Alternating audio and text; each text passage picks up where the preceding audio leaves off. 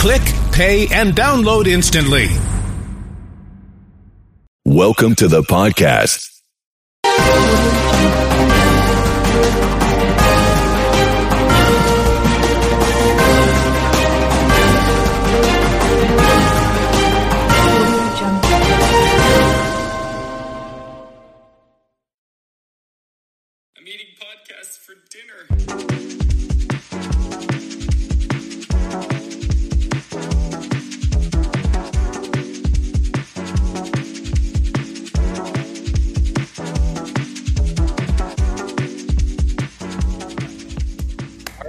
We are live here on the Flat Five podcast with Evan Alexander Moore, my man. Thank you for coming back on the show.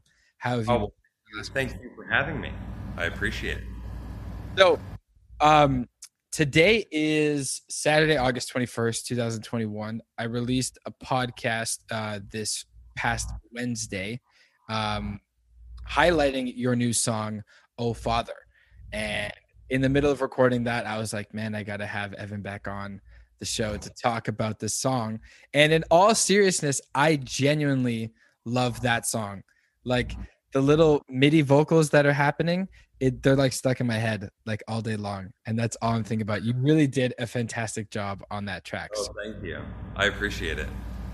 Where did the um like maybe not the the first lyric, but when did like the first idea sort of come for this for this tune? For the first idea for this tune, really came from honestly the music side. I really loved. Uh, I was just kind of noodling around the, on the guitar, and I loved the way uh, a the the D the the major seventh of a on on the four chord.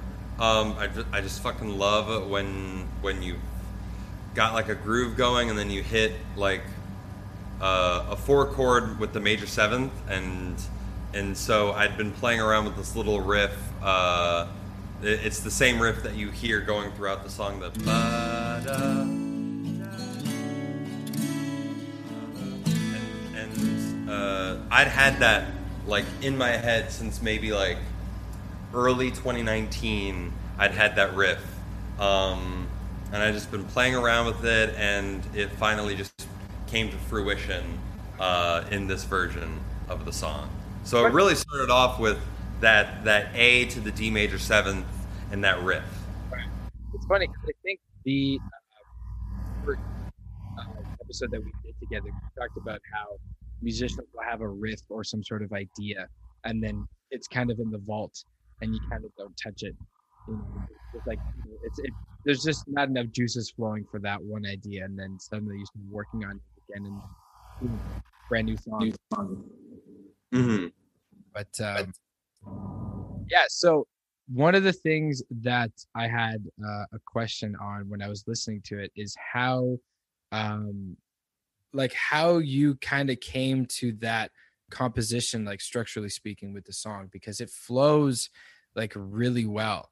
Like one of the hmm. things that is that it the song simultaneously feels like you're moving forward you know like you're moving through time you know as a song should but it mm-hmm. also feels like i'm sitting on like an old wooden rocking chair sort of looking at like a farm and i'm like leaning back and forth and it feels like those two things at the same time so i'm not sure if you worked with like a team of producers or if you did it all by yourself but how did you come to that um composition and that structure Mm. I I love that description of the feeling of moving forward, but also being kind of like centered in one place. Um, uh, no no team of producers. This this was all uh, me, and then I collaborated with uh, two artists, um, uh, Mia Bathke and uh, Alana Sandler, um, and we worked on the song together and uh, they provided me uh, a, a bevy of vocals and uh, and I believe Alana did some mandolin on it. Um, and uh, so those were the only kind of like outside influences on the song as far as the structure I mean I think it's interesting there that you uh, describe something very very detailed and very kind of vivid but it really only uses like essentially three chords with like different voicings in it in them. There's a there's you know the the the a on the one the the d major seventh and then there's an e7 uh, and then i think i throw in a d7 there just to get a little bit of spice in there um, but otherwise those are those are kind of it um, so i mean i don't i don't know how to kind of describe it other than i again, I really like that riff. I liked kind of the rocking, uh, the the rocking back and forth of that riff, and then when it slowly builds up into that chorus where you finally hit hit the the E7. Mm-hmm. I think what what it what it does for me personally is that even though I'm hitting the five, it almost feels like I'm building up to like hitting the home chord in a weird way. Um, I don't know if that makes makes any sense. Well, uh, it, it's like it like you know for for listeners that aren't like the music theory nerds like when you're you're going up to your fifth um of the scale it's especially if it's a seventh chord it's going to have a really strong resolution like on the one you know whether you go like let's say you're playing um like G7, or in your case, you're playing E7, right?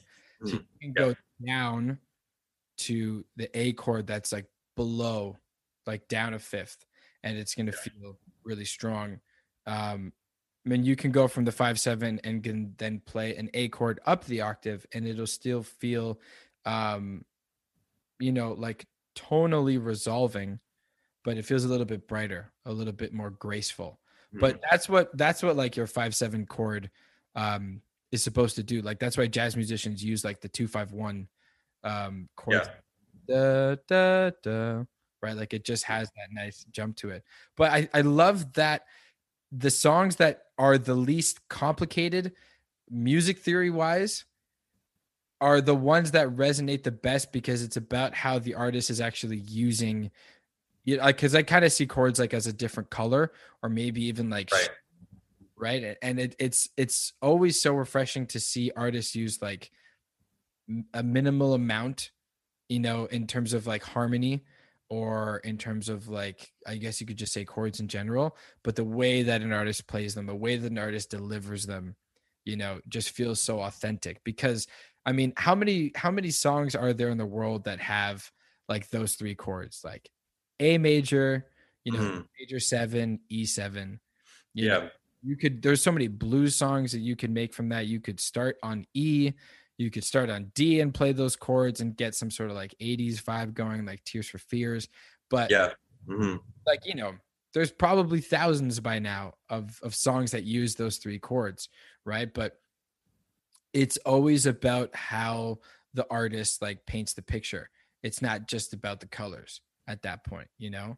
And it's yeah. Really you how you achieve that because that was like really the first thing that that clicked when I listened to it is that simultaneous like feeling. Like it feels centered, but the way the song is composed, it's moving you forward. Because I know, like, are you a fan of the band? Uh, I think I asked you this before, but you, are a fan of uh, U2? Yeah, yeah, especially you know, the early stuff. You know the song "Numb"?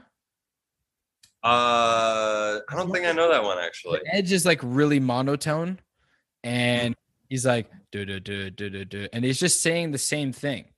And that song kind of feels like you're like running in in in a square, like you're just kind of in one spot, but you're like moving. You're not actually going anywhere, right? And mm. it's not a bad song. It's also not a long song. It's maybe got like two sections out of the whole thing, and the thing with that tune is that they're trying to achieve that feeling of like being stationary, right? There are artists that will go mm-hmm. And make a song that they're it's almost as if they're trying too hard to make the song move forward and then it feels like it doesn't have a clear direction. You know? Right. Your song is very much just like there's there's a very specific like sort of not journey is the word but like road that we're on and you mm-hmm. know and like evan is just going to take us there and then we're gonna get there with like no issues, you know. And it and it is really nice to listen to.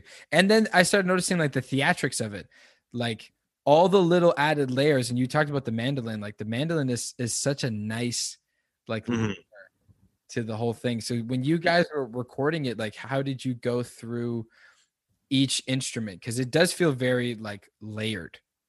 hmm How did I go through each instrument? I mean, I always start with, as kind of like a folk artist, I start with the guitars and I want to make sure that the guitars sound good. And I don't, and I like to really beef up the guitar sound. So, I mean, with this song, I have like, I want to say like six, maybe eight layers of layers of acoustic guitars. I have your main kind of riff and uh, and actually, you know what? I started off with just playing the main riff, and then I went into went into uh, my DAW and I like cut it up and just repeated it almost like a sample.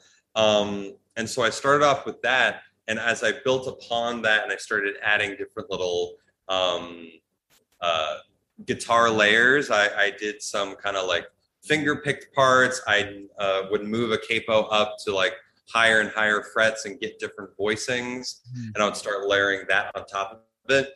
And then what I ended up doing is I built kind of this structure. I went back to the scaffolding, which was the repeated piece. I just cut that out entirely, and I just did a live take of me playing it live. Um, so that way, I get the structure of uh, that that very steady, like right down to the beat structure, and then I can totally delete that because I've already built upon it, and then I can get a more live take that doesn't feel like a like a just a, a repetitious uh, piece. So that's kind of where I started it, and then from there, just based on the lyrics, based on what I'm saying, I started adding layers from there. The the mandolin, the kind of very dreamy, almost psychedelic chorus, um, all these different effects. Uh, the vocals, especially, are a big piece to it. Um, that's kind of the how how I went through it um, as far as as far as the instrumentation Blue goes. bowl on a cracked shelf. She pours it all into her mouth. Oh no. Chastised, her body melts. The bruised words, all the things she felt, stand strong.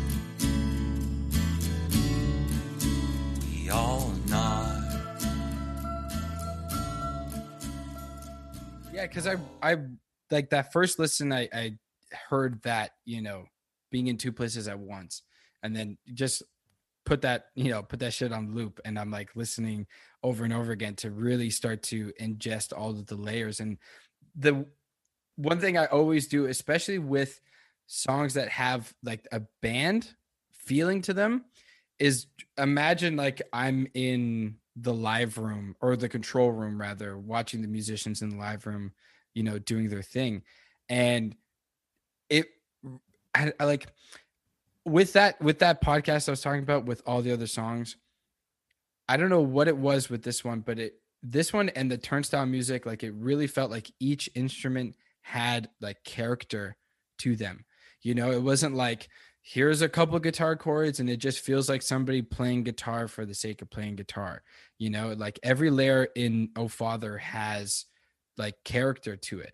It almost sounds as if like the the bassist or the bass guitar is the most like stripped down and and like essential part to just move the song or to keep the song like where it should be like like sonically speaking because the drums you know have an occasional fill like every four measures you know? There's like it's not like a basic like backbeat where it's just Right. like same beat every time and the drums are the things that are keeping you grounded. It, it's more so that the drums are adding like this new element of almost like melody you know? Like these new phrases that are just an uh, it's a, it's a whole added layer to kind of get behind it and the bass is the part that feels the most grounded like a jazz bassist you know like they're just Right. playing all the downbeats and everybody else is kind of you know doing their thing and adding little bit of splashes of, of color here and there um now did you have like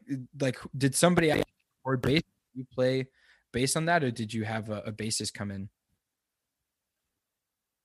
I did not have a bassist come in. That was all uh, MIDI. That was all MIDI MIDI Oh. bass. Really Yeah, that was MIDI. That was MIDI bass. I kind of like uh, I I spent. I think I went through like one or two different versions of the bass line, uh, and then I think honestly, I started thinking about uh, uh, two uh, bassist friends of mine, and I would think of like what they would play because I knew I didn't want just like something that followed the just followed the chords and supported it. I wanted it to have like a little bit of movement underneath, like a like I almost treat the the bass as depending on what you're doing.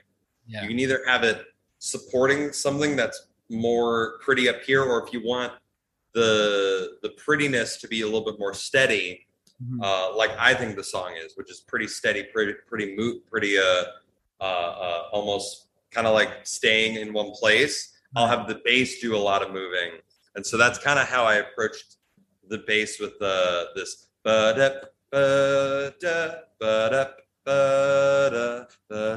ba. just just enough like movement underneath to where this very kind of steady uh, um, guitar piece is both supported but also makes it drive a little bit more because it, it is a very hypnotic uh, guitar loop going on above above the fray.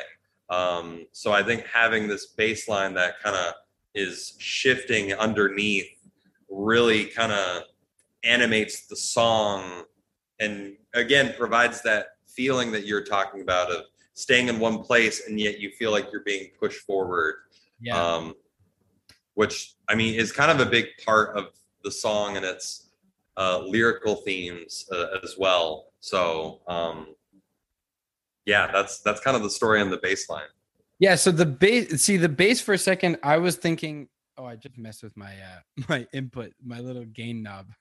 um I was thinking that like the drums, I as I was listening to them and starting to be a little bit more like analytic, just like I, I think it's almost the curse of the musician is that like the minute you start hearing something you like, you have to completely break it down and like be aware of every possible layer that exists. And so Yeah. listening to um oh father for maybe like the third or fourth run i started listening to the drums i'm like these drums sound a little bit like midi and i was like they kind of feel like that did you use midi for the drums as well MIDI MIDI for the drums too. was that is for the drums too. logic like the logic kits No, I so uh, I did this recording uh, uh, on GarageBand. oh okay so yeah so it's the So it's not even like the the big boy. It's not a big boy DAW. It's very basic, but it's also very intuitive, and I've learned to kind of like get as much out of it. I don't, you know, I don't want to. I'm not a, a big uh, uh, what's the word prick about uh, uh, DAWs and stuff. I think if you can make something sound good, even if it's the most, even if it's fucking Audacity or something, like if you can make it sound good, like yeah who cares? um, um do you know the song uh miss the rage with uh with Trippie Redd Miss the rage. No, I do not. I will I will send it to you. Um I don't I doubt there's a way that I can like maybe I With uh with Cardi? Cardi? um like Cardi B? No, no, no. Uh Playboi Carti. Oh, Playboi Carti. Oh, Carti with a T, not a D. I think I think Carti. I think he's in that one, but that um that synth that they used is like a is is like a synth pad or or something from FL Studios like put in reverse. And it Mm. you know, uh, one of the most popular songs, at least for like the month of like maybe like June or July, with the most basic, you know, dub. Yeah. The reason why I bring that up is yeah, like at the end of the day, like gear doesn't actually matter that much unless you're trying to make you know like you have a song like stairway to heaven that you want it to sound as good as stairway but at the end of the day you still need the idea you still need the the ability to play like Mhm. favorite musicians um not necessarily for just like their instrument, but who they are as a person is like Jack White and how he uses like the most rundown stuff to make badass songs. You know, like I think it was something like um the guitar he had that red guitar. I don't know if it was from like a Target or or some sort of like he had From a a Target? Are you kidding me? I heard this story. I may be wrong. It may be like mixing two different stories together, but I think like Jack White had a guitar that was like, you know, from a place where you don't typically buy guitars, and he like took it out on tour and and just like. Mhm. Um, I don't know if that's what he used to like record Icky Thump or something like that, but yeah, like when musicians, you know, at the end of the day, the gear isn't the most important thing if your ideas are really already good. You know, like Mhm. if the thing is already cool, like you're kind of already there. You know, and Right. to when I was, I should say, being more analytical of the drums of Oh Father, I was like, these sound like the Logic, um, like drum uh, presets that they have. Like there's a Mhm. one called like Bluebird, um, uh, retro something I can't remember exactly, but I was like, I recognize that Mhm. rush on the snare sound, and I was like, oh, Mhm. Sneaky guy using some MIDI drums. it sounds really good. Like it's obviously mixed, right? It's not like you know the velocity is hitting super high, right? Like Right. Mhm. when you're usually going through it. But yeah, That's a good ear. Dang. it's honest. I think. Hold on, I'm gonna actually bring up the the song file right now and see if you got the, the preset right. Because I think Logic and GarageBand like you use very similar uh, pads and patches, or, Yeah. not patches. Um, a lot of them are the same, like the classic pianos, the the Mellotron, like the finger style bass, like they're all they're all the same. yeah, yeah. Hold on, I'm gonna I'm gonna see if you were right. Hold on, I'm gonna Oh, I hope not. Bring this up. This is gonna be crazy if you if you fucking got it. yeah, um let's see which i used uh the roots the roots from okay. pet Yeah. That's the one too because there's yeah there's that one's on logic there's that bluebird one um there's a couple bluebird ones. one sounds great i really like that one i think that i think i remember that one because like when i'd be you know like working some crappy day job on lunch whatever like i just put my earbuds in and, and use my computer keyboard to like make beats and then go Mm. and then properly record it on my actual drum set and all that stuff right um Mhm. but yeah so like now we talked about like the actual composition of it how it is one of those like more simplistic chord progressions but the way it's delivered is you know is is very intuitive. Midi bass actually really surprised me. I was like this feels like a, a person playing it. But again if you're playing on like the midi keyboard it's, you're going to translate that feeling anyways and it's Mhm. quantizing it. Um how did you get those they're it's like those like it's it sounds like MIDI vocals, but it doesn't sound like an actual pack. Like it sounds like somebody recorded their voice and then you chopped it up and then replayed it. are, are you talking about the the ver the verse vocals uh the uh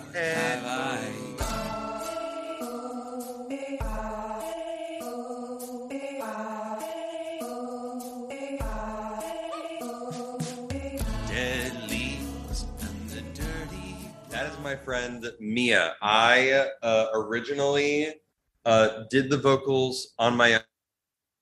Almost like that part was sort of inspired by um, M83's Midnight City because that's a fucking amazing song. Um, ba bum bum bum bum bum bum bum. You know that song? I don't think I do know. Oh, you you've heard it in like some car commercial or some movie. Uh, great, great song. Uh, but I really liked the vocals on that, and I could hear that on this song. Oddly enough, even though it's and Midnight City is way more like driving, like nighttime synth pop. Um, I still heard those vocals, and so I did a run through it, uh, and I was I was pretty uh, uh, okay with how I how I got the vocals down, and I showed it to my friend Ben, and Ben was like, "I think you need to get some female vocals instead." And I was like, "I don't know. I think they sound okay." And so I asked my friend Mia. I was like, "Hey, Mia, can you do these vocals? I have this kind of idea. Can you just give me? I want you to hold these uh, three or four notes and vote and the and um um vowel sounds. Mhm. Uh, the ah, egg, oh, egg. And so she sent me back several takes of, of each of them. And I just kind of chopped it up and made this kind of like rhythmic little um, piece to it using her vocals. And then the fun part came uh, later on in the song when I started pitching them higher and lower and getting these just really wacky sounds out of it.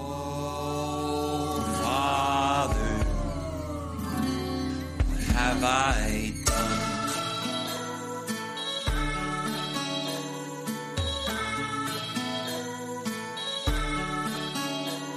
The liquor hits, punches it. That's where the vocals came from. Those, those are live sung vocals that I just shifted and like fucked all the hell. Uh, but it has this crazy cool sound to it. it honestly i and i don't mean this in a disrespectful way i don't know if the song would feel as like intriguing from the get-go like without it. Do you know what i mean? Like it just had it had that start and i was like wow. I'm like this feels like two worlds like the folk and the synth pop world blending in, in such a Mm. such a good way.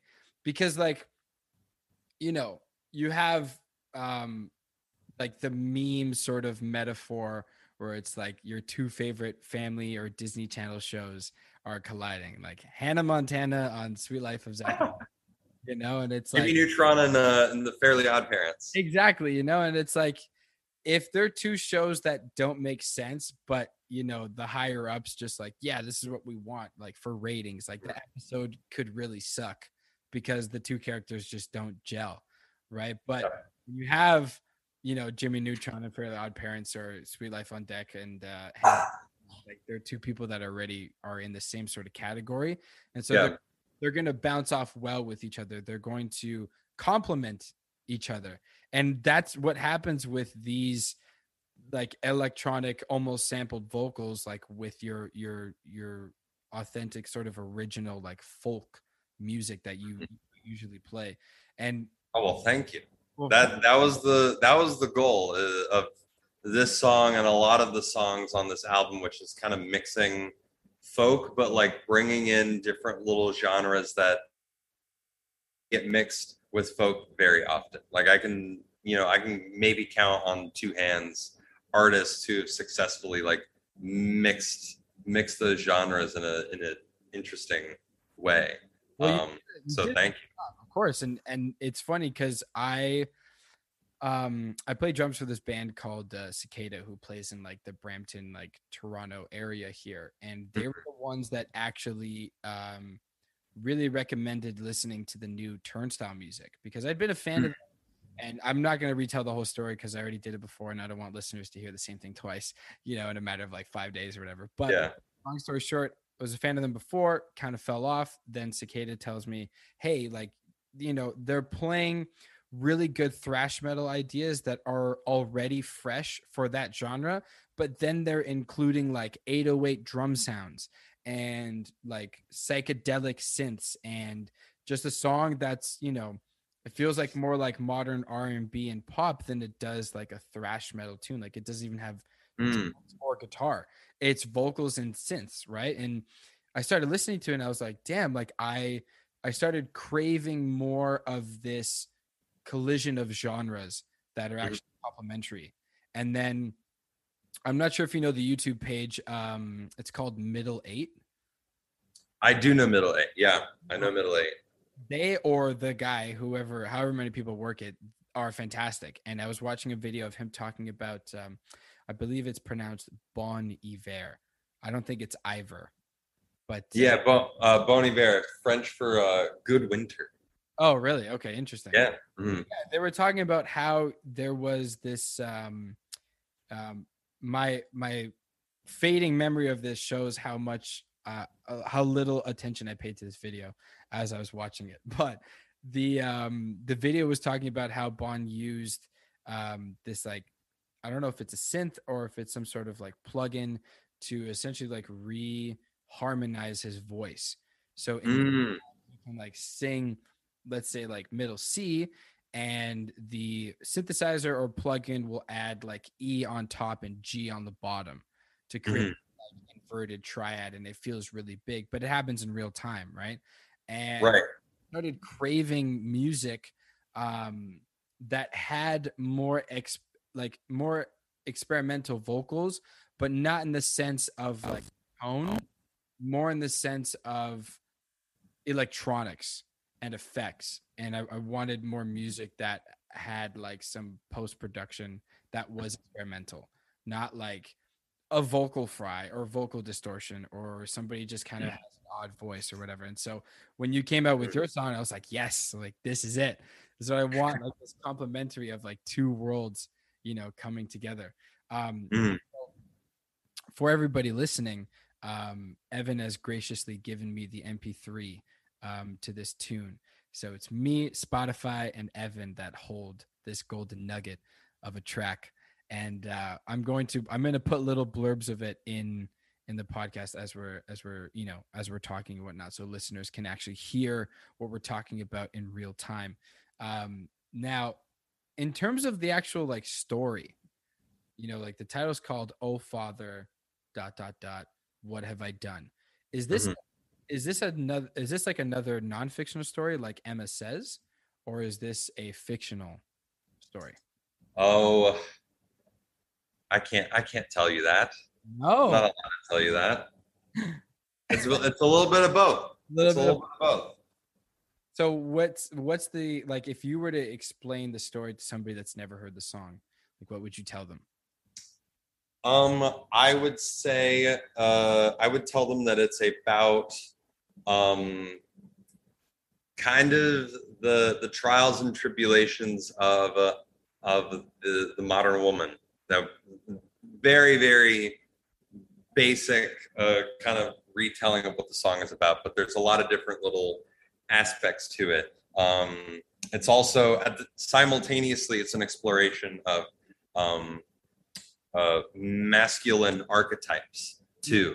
Um, it's a it's a little bit of everything, but kind of like with MSS, I I like to you know not you know give everything a meaning uh, because I want there to be some interpretation and some kind of um, uh,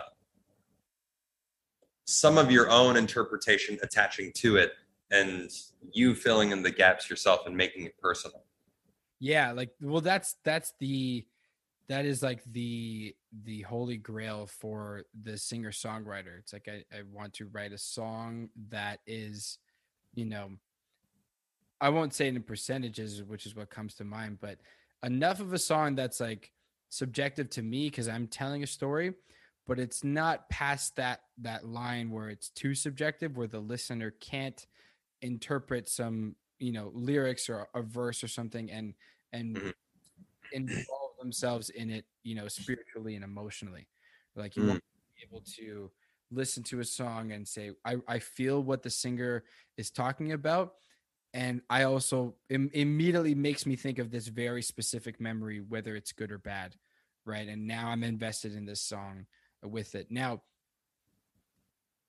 when you so you had the idea for this song in 2019 is it something that you kind of just sat down and went back to it and said oh like i like this idea and then it just like came out or was it a song that you were constantly trying to find you know the direction for That's a great question. Um, I think that's it's a it's a song where I kind of already had the structure. I knew the chords. It was a matter of um, really uh, sitting down and really and, and, and building it out.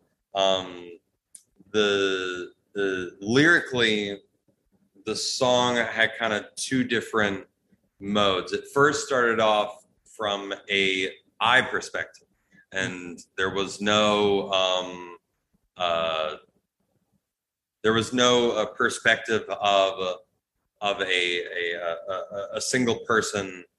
It was it was from a first person's per, perspective and not a third person perspective. Um, and as I kind of kept moving forward through it uh, and kept nurturing the song, I didn't I never revisited. It's always been kind of like when I sit down at the guitar from about 2019 to about around the time I started recording and finishing up the song, it would be one of my go-to kind of like, oh yeah, let me kind of play through this riff a little bit. And so I keep nurturing the song and really living in it. And so I had a lot of key lyrics uh, that I, I, first started with was um, the blue bowl on a cracked shelf, um, the Jack White reference on the third verse, um, uh, in, in incorporating the element of of God and going to a church and hearing a reverend speak. Um, uh, the the incorporation the the line about the the mirror was always a part of it. Um, and then as I started rethinking the song as a third person uh, story type song, that's when I started shifting the language over to this kind of this person and talking about their day-to-day trials and tribulations um, uh, you know where i started coming up with the lines like uh, bruised words all the things she felt uh, uh white jacks toss her around like gold. Um, she twitches at the thought of getting to heaven. Um, that's when that's when that started really coming up uh, when I finally realized that this isn't a an I song. It's a it's a this person type song, and I wanted to kind of color it in and and uh, give these very charged uh, words to this character, and uh, really kind of build this tension, but also this kind of helpless tension where you don't know where where it's supposed to go. Um, I don't know if that answers your question. I just kind of started rambling a little bit. I like I I'm like I'm always so curious about like the the story and progression of how like you know like how something came to be because the way I see pretty much art and any form of entertainment maybe excluding as much as I you know am entertained by like like Jackass or whatever but I mean like comedy you know, plays, film, TV, whatever the case is. Like I always, you know, you look at your your logic session or uh, your like staff paper or your canvas or your notebook or whatever and it's like blank and and i can imagine for like i'm not a singer songwriter but i can imagine for some that you look at this paper and you have this ambition to create something but the paper is almost screaming at you like come on, man, what are you gonna do? Like, are you mm-hmm. up with something? And I'm always so curious to hear how how things become because I've heard stories of artists that they're like, I made this song in 10 minutes and I wasn't even trying to, or I mm-hmm. spent five years on this one riff and it took so much heartache and you know literally putting myself through hell to then realize that this riff has been waiting for this like all along you know like there's a story of um the lead singer of coldplay um and he's on howard stern and he's talking mm-hmm. about how i'm not sure what artist he was trying to um sort of like imitate while recording something but um there's that coldplay song that's like look at the stars. I don't know what the name of that tune is. Look how they shine. Yellow. Yellow thank you. Yeah that's mm. i'm not that big like i respect him. I'm not like a crazy coldplay fan but uh, the story for that tune is he was trying to imitate uh, some artist and then within like 10 minutes he was like oh wow like this actually sounds really good and so they dropped what they were doing and focused on that and yellow mm.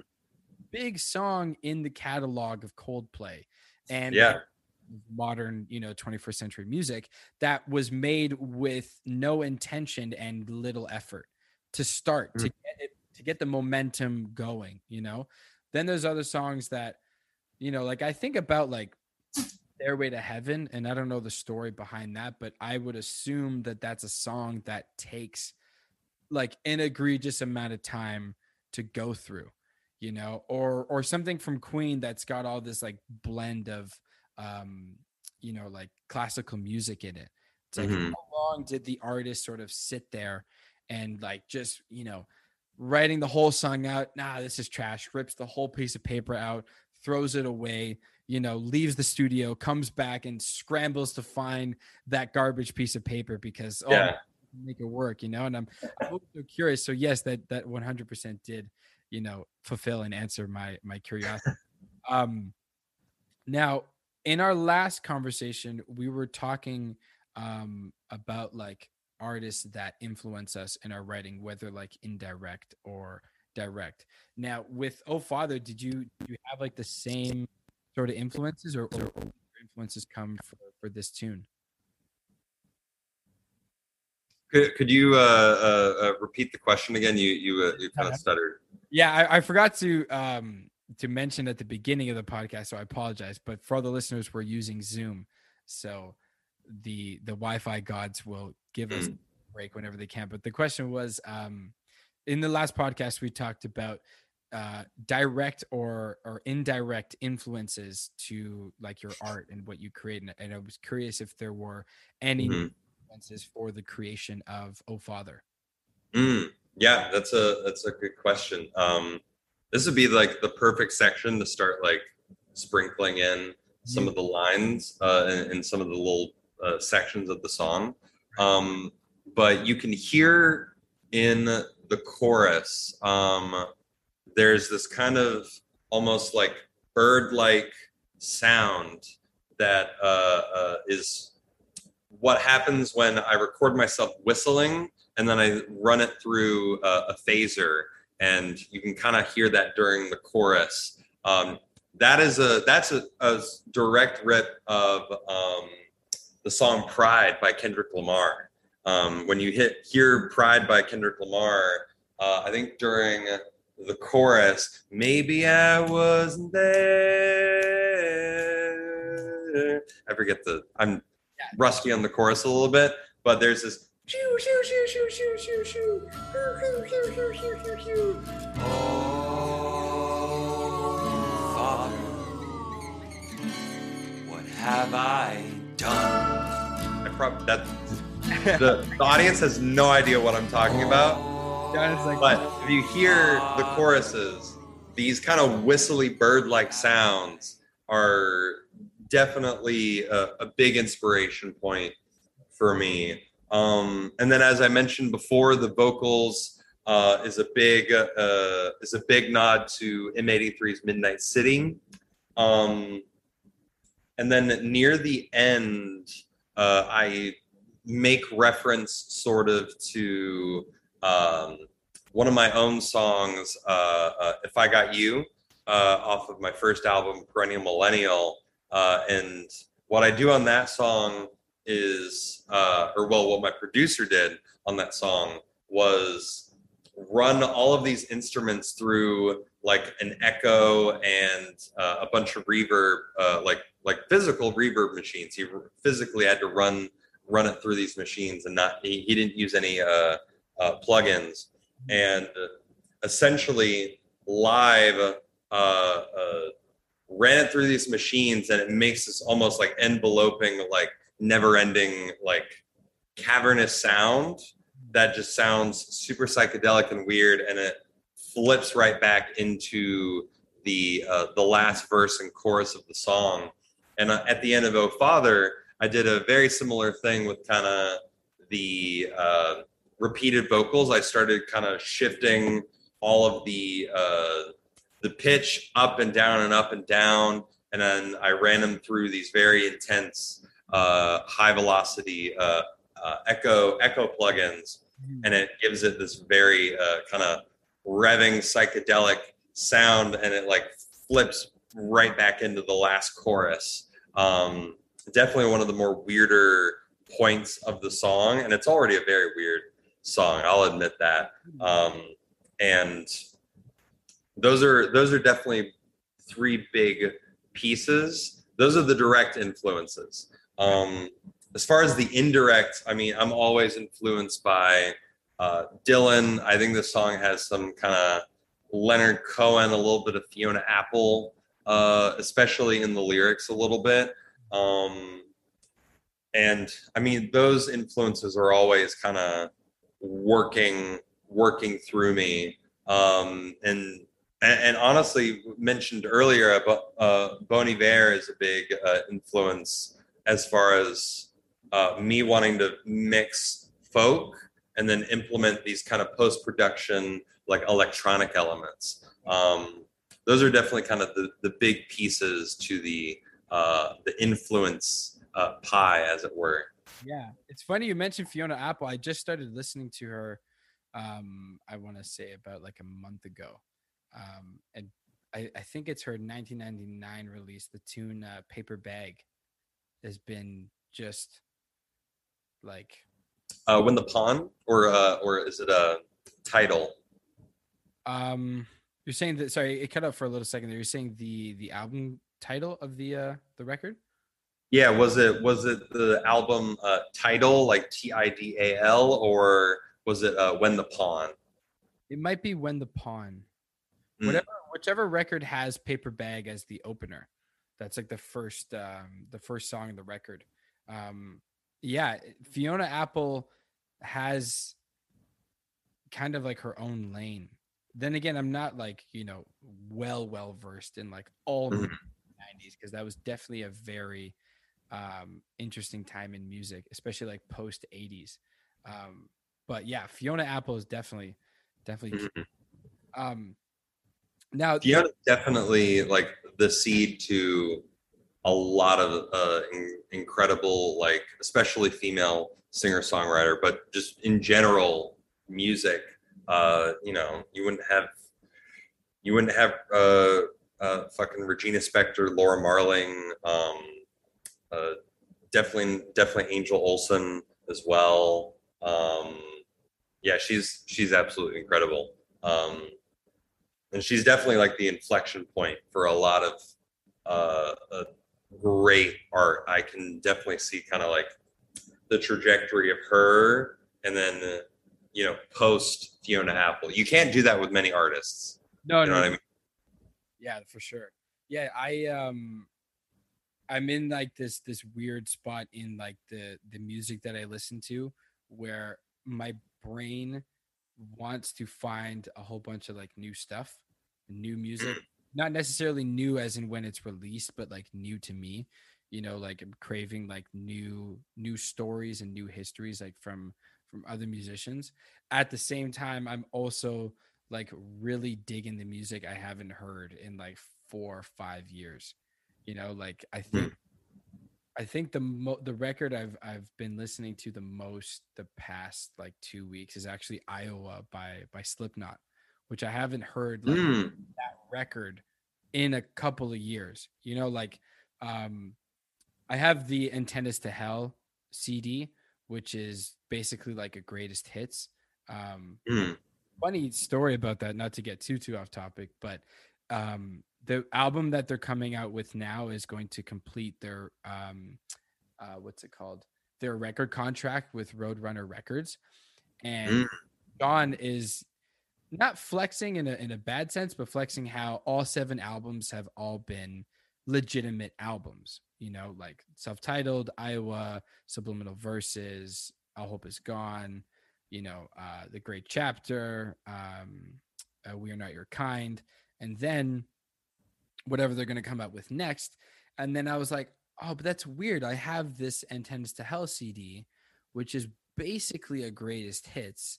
And I'm like, and now Sean's saying that, you know, they don't have that. And then I'm like looking at the CD while I'm driving in, not actually in motion, but I'm in the car in Toronto. And I'm like, oh, this was released under Warner, not Road. Mm.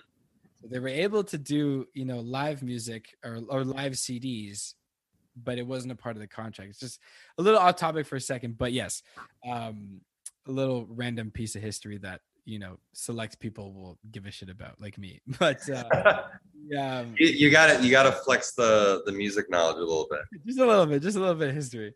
Um, but yeah, like I've been listening to a lot of Iowa, um, and sort of going back as like as to why that record is so like guttural and and and vicious you know and and like the whole story behind that.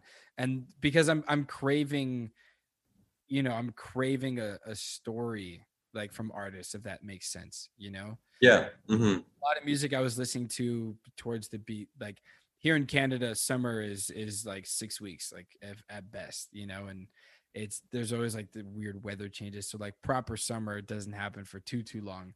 Um and so towards the beginning of you know like july um i'd be listening to like kenny hoopla or doja cat or one of the thousands of features that travis barker has been has been doing with artists or Oh yeah, he's he's been a monster been recently. everywhere. It's been crazy, and and I'm listening to them, and I'm like, these are all really fun songs, but I know that they don't necessarily mean anything like that much, or at least it's not being delivered as such. You know, it's like, you know, "Kiss Me More" by Doja Cat may have some personal meaning, but it, it's not being delivered, at least in my opinion, in, in a way that's like this is a very serious song you know and not serious as in it's like you have to straighten up and be respectful but serious in a sense of like this has some some meaning to it and so i've been i've been looking for music that's got you know a little bit more um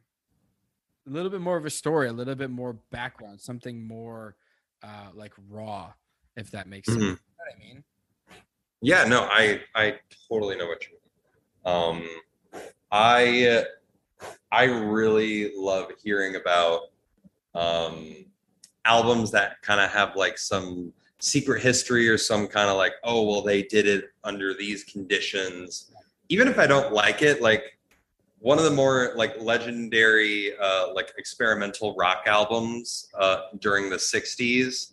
I don't personally like it, but I love the backstory to it. It's called uh, Trout Mask Replica by Captain Oh. Beefheart. my god dude The the weirdest album. I don't know if I like it. I don't think I've heard it all the way through, but I just love the backstory of like this dude mercilessly like berating his band and just like being a fucking monster to them. But and he like is rehearsing them to like, no, no, you need to be this needs to be really, really flat, and you need to do this and that, and that just insane backstory.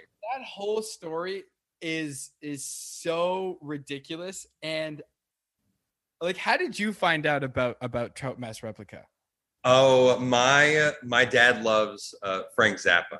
That's how I heard about it. so did zappa Um, play on that no, Zappa. I think did. I don't know if Zappa produced it, but he he was like the label owner, and he was like he heard uh Beefheart's first album, "Safe as Milk," or maybe he met Beefheart. I don't know the the exact like one to one uh like chronology but point is beefheart had him on his label uh and just you know zappa zappa so he's like so he's like just do what you want do what makes you feel good and so i guess captain beefheart like started doing that and so so anyways my my dad huge zappa head loves zappa um and and anything related to Zappa he was into, except for Captain Beefheart. But he told me about it anyways. Right. Um, so my dad's the reason why I know about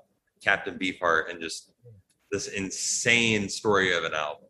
yeah i found it i was uh i was playing in this pop punk band back in 2015 going into 2016 and we were playing at this uh this uh vegan bar called D Beatstro, like B E A T Stro. Very corny place.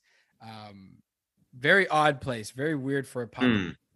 You know, clearly not a place where they're like into like that suburban pop punk. Like we're talking Yeah, you know, a like pop punk band at a bistro. Is that what you said? Like a bistro? well, it's not actually a bistro, it's called D Beat, like B E A T Stro. So it's a play on the word bistro. Oh, okay, okay. it's a, it was a vegan cafe, but like the music that they played at that time for me being like 16 was like ultra weird.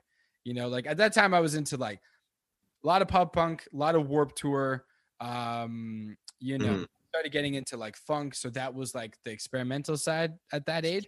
But I walked in and they were playing the opening tune of Trout Mask Replica. That's like bam, bam, bam, bam, bam, bam, bam, bam. And it's like so weird. And I'm loading in and I'm like, God damn, this song is like so jarring. I'm like, what? Like, what even is this? And I see the guy and he's just like making this drink and he's like his hair is like moving like crazy and he's like so into it and he's like ah nah, nah, and like singing like how and i'm like I'm like what the fuck am i walking into right now Wait, is it like on the radio or is the band playing it? no no it's it's in the on the radio like it's it's in, Oh, okay. it's a song from the guy's phone like he was like Okay. What a awful way to bring in your bring in your customers. it was so weird and okay the time is at the time too it was like it was getting into like the nighttime we're talking like six like almost seven o'clock because Mhm. this was like one of the first shows i got to drive myself because mind you i'm like i'm 21 now going on 22 at the time i like just turned 16 right so it was like winter Mhm. and um we walk in and there's people sitting down you know the other band came from the us they're from michigan i remember them they're called backpacks they're now called if only if only i doubt those dudes remember me because i was like underage and shit but shout out to those it was just like the weirdest start to like a really hyped up show because I'm like, okay, pop punk band from Michigan. They had opened up for um I can't remember what artist, but like an artist sort of in the in the line of like Silverstein. So like the fact that this band was coming here was to look good. It was going to look good for us like online, right? Yeah. And you just like walk in and it's just a weird place and weird like spot for the stage just everything just feels really weird and then Yeah. i you know i'm like loading in my gear and then captain beefheart starts playing and i didn't know that's what it was. And i'm like what the hell? Like what even is this? And yeah like the the guy at the uh the cafe like bar you know the barista is like so into it. And i'm sitting like what? Like and so we walk out and my whole band like we look at each other we're like what the fuck? Like what? happening right now? And then the front man was like i'm gonna ask him if i can like play something else.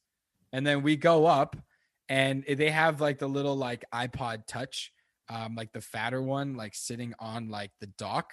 And then that dock was connected to like four or five speakers or whatever like and you could Yeah. wire. And i remember my front man's like captain beefheart. And that name just made me laugh and i don't know why and it still does to this day. It makes me think of like a character that napoleon dynamite's brother would like create you know like how he talks about like, mm-hmm. tiger in that movie i can't remember the yeah. what's the brother's name is it is it- Kip. Kip. That's what Kip. it is. Kip. Mm-hmm. Yeah. And I'm like, this is something Kip would do. I'm like, that's what I feel. And then it just always stuck with me. And then I forgot about it. Years passed. And then it's like 2019.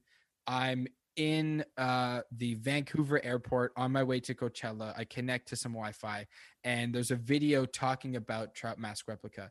And it's either um middle eight or another one of those like music youtube like blogs where they go really in depth have like great visuals and i like watch the story on that and- i think some of the story is like he had like either sheet music or like demo tape for the musicians playing and they Mhm. all given like different stuff and then they were to play at the same time and i was like Yeah. this is really weird and so i didn't even finish the video because i was like this is just like weird like but weird in an Yeah. annoying way you know and then uh, next on like the recommended was like a video of them playing live like uh, it loo- looked like tv recording and the drummers got like this like uh um acrylic like clear drum set and even the live performance was just like jarring i'm like what what is this and there's something about like the youtube algorithm at that time it just started giving me the weirdest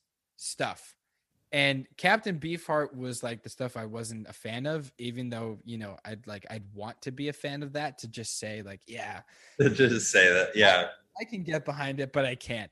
But there was um there's this album, um I can't remember what it's called because I have the memory of like a breadcrumb, but it's this album that basically it how would you word it? It's like an album about like Alzheimer's, but it's it, there's no Oh, I know exactly what you're talking about. I know exactly what you're talking about. It's called um it's by the caretaker. It's called Everywhere at the End of the Time. Yes, the caretaker. That's exactly what it is. That is Mhm. probably the most fascinating album I've ever ever heard or you know like gone in depth to know the story. I haven't listened to it. Mhm. I'm legitimately like fearful to listen to that album because I don't know what lies beyond, but I've heard the story behind how the guy like how the guy sort of captured the the feeling of that, the feeling of like forgetting and I'm like like have you seen that video that like kind of breaks down the um the whole story behind it and the composer? I haven't I haven't seen the video, but I've uh I remember first hearing about it. I was at my buddy's place. Uh Jake, shout out to uh Jake Simpson. Um he uh he we were all kind of sitting around, we were playing video games, and he threw on the caretaker. friend named you have a friend named Jake Simpson? Yeah. I have a friend named Jake Simpson. Like an old Oh really? Sweet. I was like, wait a minute. I'm like, is this the same guy? I'm like, nah, this guy's like like thousands of miles away. it can't be the same person. That's Probably probably not the same person, but still, that's cool. But uh yeah, we're like hanging out playing video game. I think we're playing Smash Bros. And he's like, dude, you gotta check this out. And he threw on the caretaker. And I just remember going, This is like intense. And he didn't even tell me the backstory. I was just like, this is really like bizarre. I feel like I've just been like dropped like way into deep sea water and I'm just like stuck into like a glass case. That's what it felt like to me. I, I and and then I looked it up and I learned the story about how uh, I don't know if he did he interview people or or like did he work at like a like a um I don't know if an elderly assistance uh I don't I don't remember the story exactly but I remember reading it and going holy shit. Well, I know what like the video that I watched talked about how like that you know, like like Alzheimer's has sort of like stages to it and and it it, pro- it progresses in in a negative way. Maybe regresses is is the word that's proper but like you start to forget little things and then you start to forget more and more and then you get to a point where you can't really remember much but you're still aware of like the self and that you're Hmm. here and then you start to forget that and then at that point you're kind of just thinking about memories which is why like the music feels like a century old and i think what they were doing is that they had original compositions and then that recording was played through like an old like you know like whatever 5.1 or 7 point or 11 point whatever like sound system and then they sort of like either reamped or re-recorded it like that to make it feel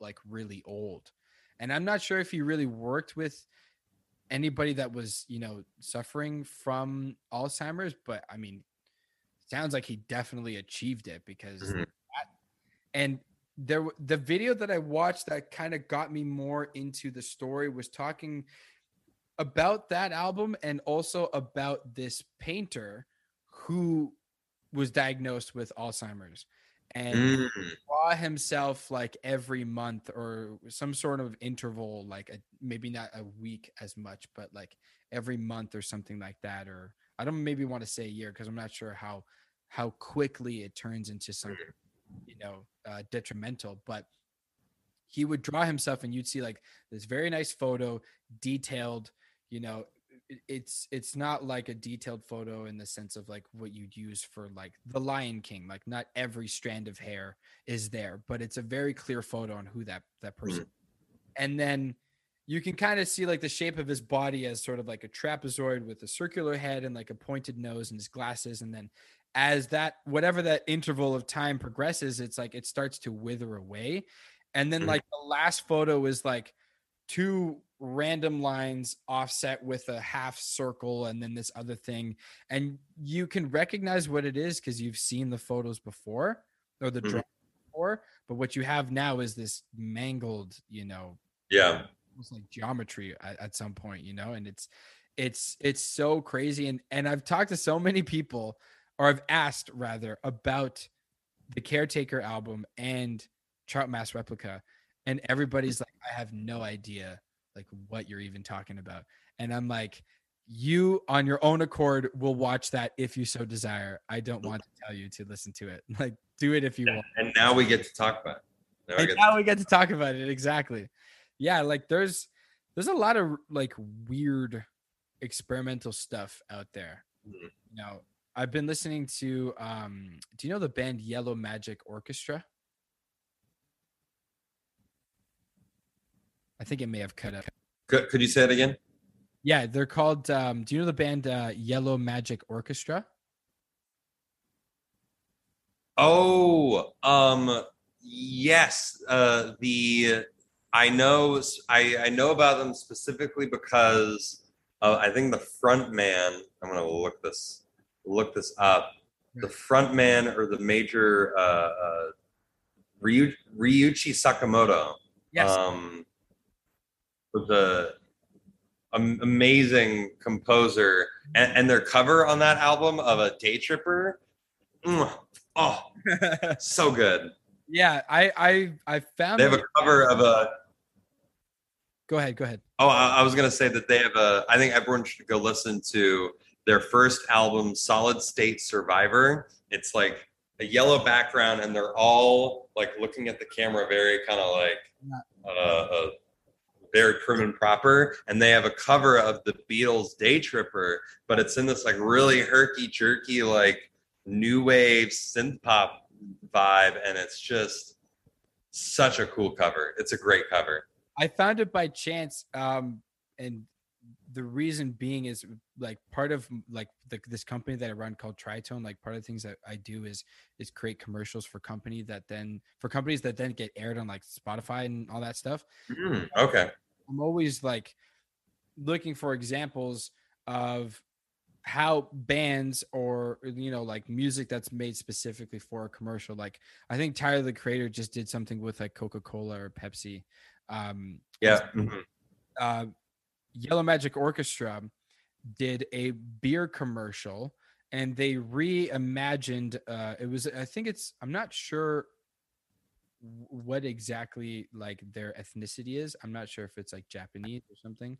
Um but they made a commercial for like you know one of the like hometown like beer brands and they have that Mm. song called Rydeen um that it's definitely a lot it's like a it's it, it feels a little bit like video game music like it feels very um like anthemic and triumphant um but it also has little moments that are a little bit more like cheeky and bright like kind of like you know if you were to play like an old like nintendo game and then for this commercial they went and took the song and essentially reimagined everything but the actual melodic notes on the paper of like the main melody. So they took this tune that felt so, you know, very like 70s, like definitely an arena song, and then turned it into this.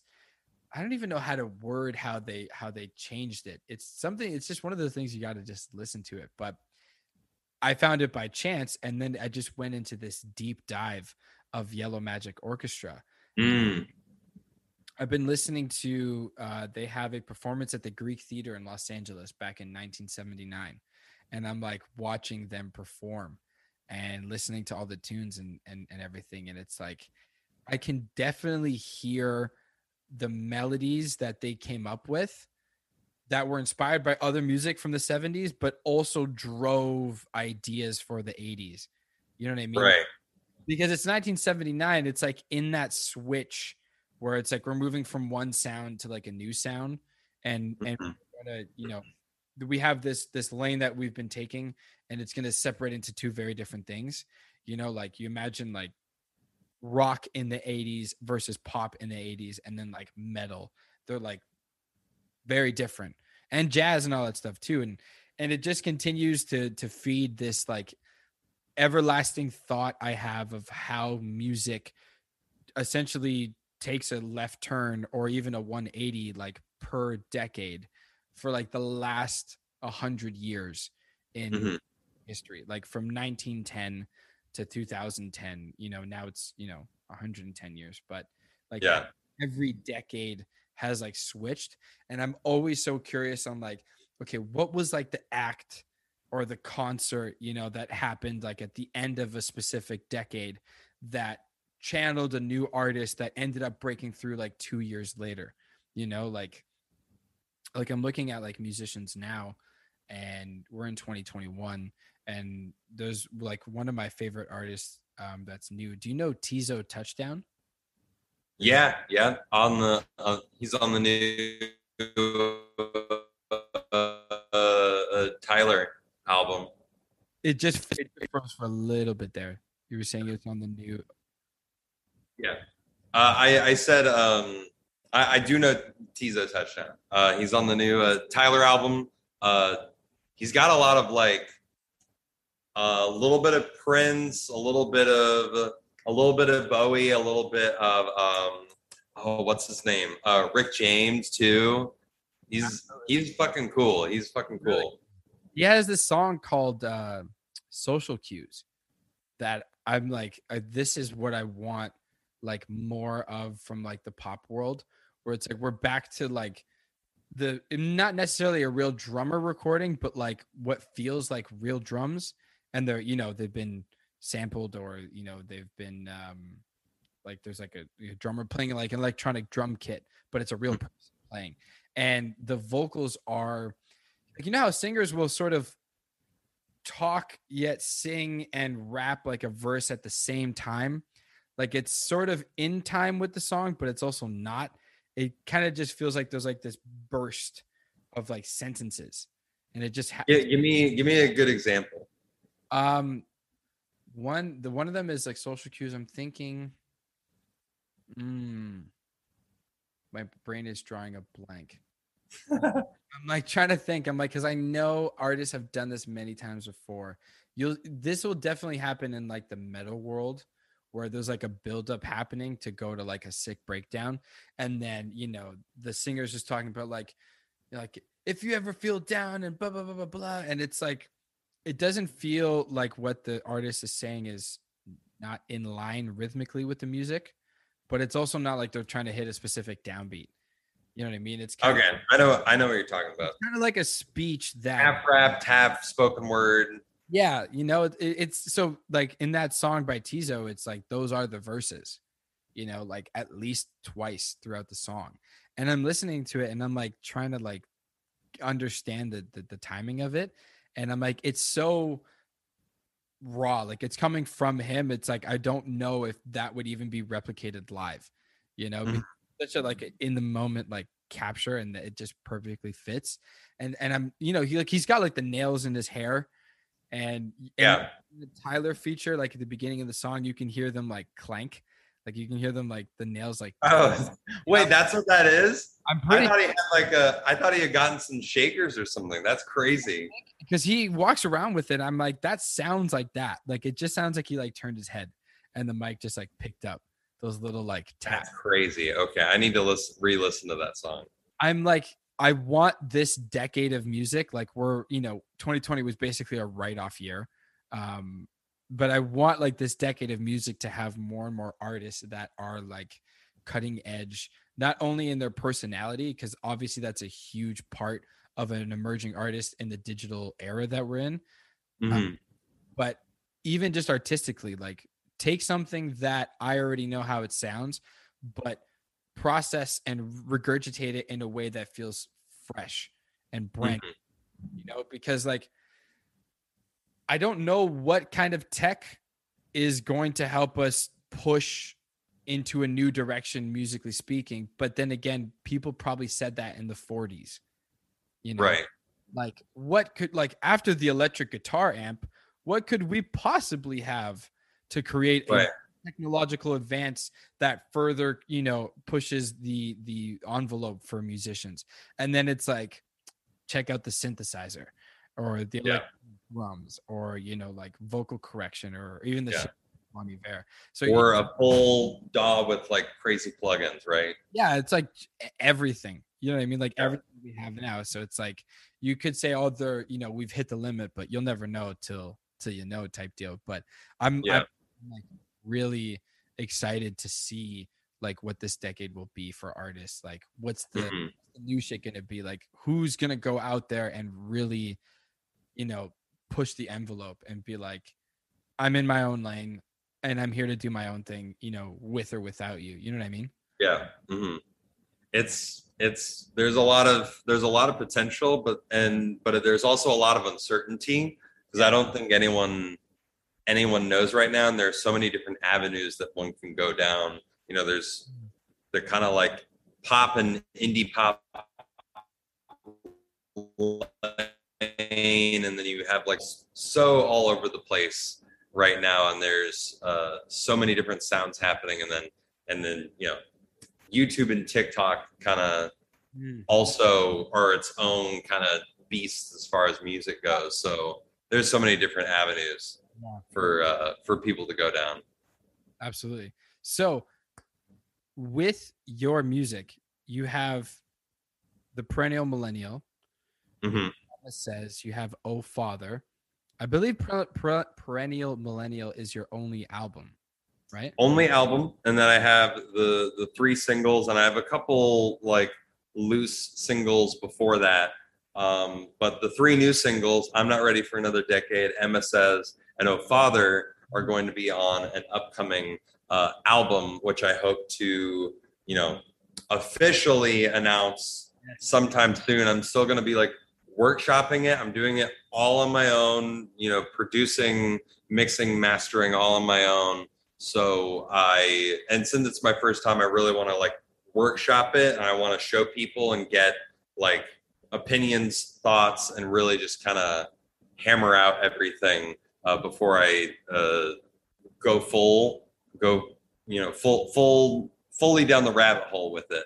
Um, so, but yeah, that's that's the plan. Full album, hopefully by the end of the year, um, and that I'll, I'll try to get it out as quick as possible.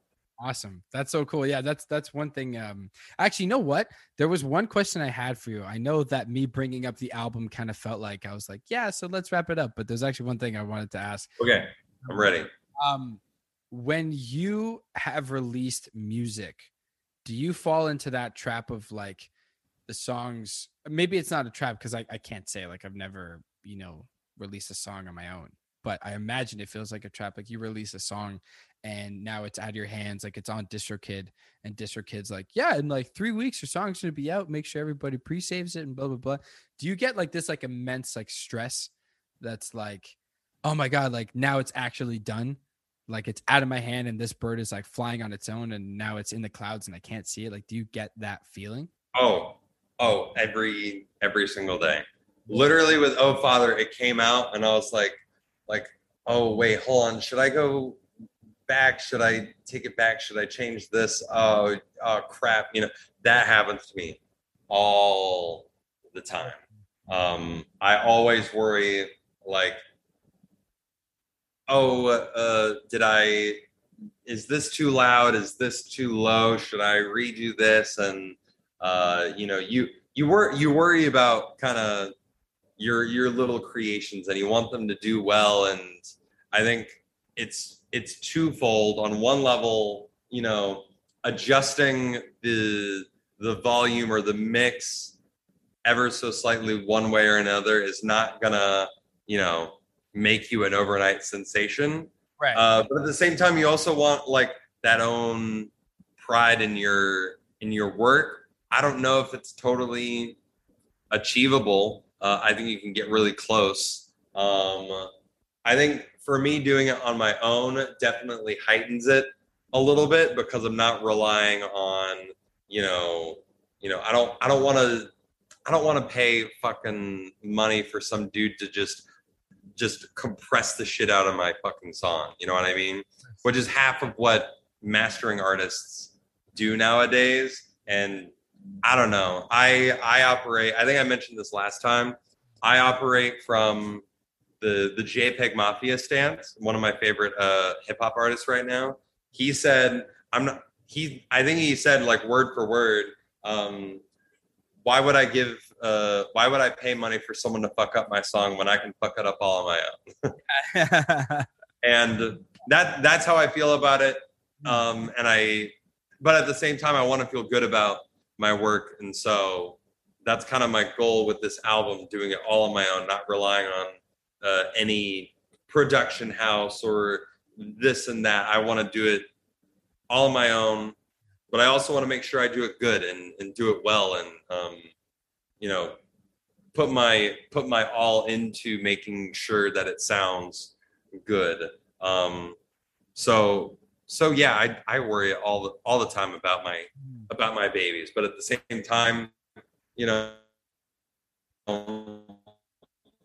your babies are gonna grow whether you whether you really just hold on to it as much as you can and never let it go out, um, or you release it as sloppily as you can, and the best you can do is meet somewhere in the middle. Yeah. Do you think if if you had like let's say you're you know you're working with a label and you've got like I don't know Mhm. Chris Lord-Alge or or um Jack Antonoff or whomever, you know what I mean? Like Ooh, ooh, that'd be sick though. Now that I think about it, that'd be so badass. But like that'd be so had badass. the production team who you know because like i know labels you know stereotypically and and and probably do it all the time um are very like controlling you know of artists like art on one hand and product you know in the same conversation do you think if you had like a production team with a label that it would make you more stressed out because half the job is being done by somebody else and you you're not necessarily in the control room to be like okay i'm going to change this because the label's doing it do you think you that would Mhm. Uh, that for me comes down to a level of trust. How much do I trust this person and their vision? Um, when it came to Perennial Millennial, uh, I did one or two songs my first day with the producer. Shout out to Lucas Carpenter, Outhouse Records, um, and we did that those first that first day or two, and I was immediately like enamored with what he did and how he went about creating music and his uh, and just the work ethic. And so I was like, all right, I trust him. Doesn't mean that there's not times where we would butt heads or I had an idea and he had had an idea. Um, or there, it doesn't mean there aren't certain songs where I was like, oh, I wish we could have done X, Y, and Z with it. Um, but at the end of the day, I trusted him to work on it and to create the songs and uh, push him to a place where we both agreed. Um, if I was working with a team where I didn't really like what they did, even if it sounded really, you know, if, if I was working with the mastering artist who did the last Beyonce album, yeah uh, but if I didn't like that Beyonce album, I'm not going to trust him with my song, even if it's like top chart. Like I don't, I don't care if I like the work you do and I trust you with my song, then then I, I won't necessarily have a problem. Um, that's kind of where where I land on that question. It's all about trust. It's all about do you believe in the work that this person's doing? Yeah. Like for me, like one of the producers I've I would love to work with is like Rick Rubin. Like he's Oh yeah, the god. But every one of my favorite albums that he's helped produce has either been like the breakthrough or like the album for a band that's like this is the breakthrough or it's an album that says no no we're here to stay or it's an album that like brings them back together you know like Hmm. toxicity is like one of the earlier releases for a system of a down I yeah. Se- their second album. yeah and that's like you know getting right out there to the biggest possible audience you know with rick rubin's help or you have like subliminal verses from slipknot like post iowa you know, where it's like, no, no, we're here to stay. Like, even though Iowa was the complete opposite of what radios and labels and all the industry people wanted Slipknot to do, it's like, here's a whole other side of the band with Rick's help. And then you've got like, like one of my all-time favorite albums is the new Abnormal by the Strokes that came out last year. I oh, did they work with uh, Rick Rubin on that one? and he like brought him back, you know. And I that was my in, like aside from Reptilia, back when I was like twelve and played that song at some like restaurant like jam or whatever. Yeah. I like never listened. Like I didn't even recognize that they had songs in like the Spider-Man movies. Like it just never, it never clicked, you know. And then the new Abnormal came up. Um, I think it was I saw it after a Fantano um review. And Yeah. Mm. he was like, he was like, yeah, it's really good. And Rick Rubin, I'm like, Rick Rubin, boom, gonna listen to it. And I like Yeah. front to back. In my typical style of like really listening to an album, like I'll I'll put headphones on, I'll just lay on the floor and just like listen to it and just like no phone, no distractions, you know, and just spend 40 minutes instead of on TikTok, like listening to an album, right?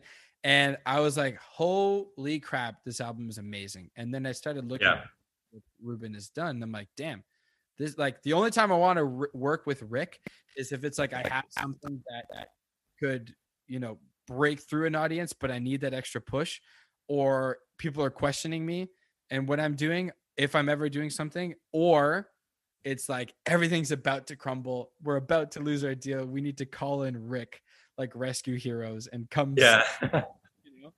Like, he's the, he's done that for for a lot of people. yeah, he's he's a beast. I mean, He is a beast. too is Beast. getting credit with like the Lorde album. And, well, I guess there's some controversy with that as well, but uh, yeah, Mhm. many great people out there, man. But um, yeah, that was one little question I because I'm always curious to hear what people think, especially right after or before a release. You know, like when when Tyler, you know, announced like the new record, you know, Call Me If You Get Lost, it was like very confident. It was like, I know this shit slaps, and you're gonna know this shit slaps when you hear it as well. You know, Mhm. with Igor, it's like not a lot of talking, just more like doing. Like, yeah, this is so different than what I've done. Just you know, we'll see if the crowd likes it or not. So, always curious to hear how an artist feels about that. But my man, thank you so much for being on the podcast. I hope uh, we didn't run too late because I know you said you got some stuff to do later on. But Oh no, we're good. We're good. Awesome, my man. So, um, when this album comes out, let's do another episode. Let's talk about the uh, the full record, or when you've got another tune. Um, to all the listeners, thank you for listening to this podcast and this episode of the flat Five. Make sure to go listen to "Oh Father" and all the releases uh, from Evan. Um, by now, the listeners would have heard some clips of the and parts of the songs and all that, and I'll make sure that we get that in there. So, um, yeah, my man. Like I said, thank you so much for for coming on the show again. I really appreciate it. Yeah, of course, and thank you for having me on. Um, if you, if for all the listeners, if you want to follow me, uh, you can follow me on Instagram, uh, Evan Alexander Moore, um, and then I'm on all of the the streaming platforms. I'm on Bandcamp. Uh, send some money my way if you want it. Go buy, go buy the single, go buy an album. Um, peace and love, y'all. Absolutely. All righty. Well, we will talk soon, everybody. Take care.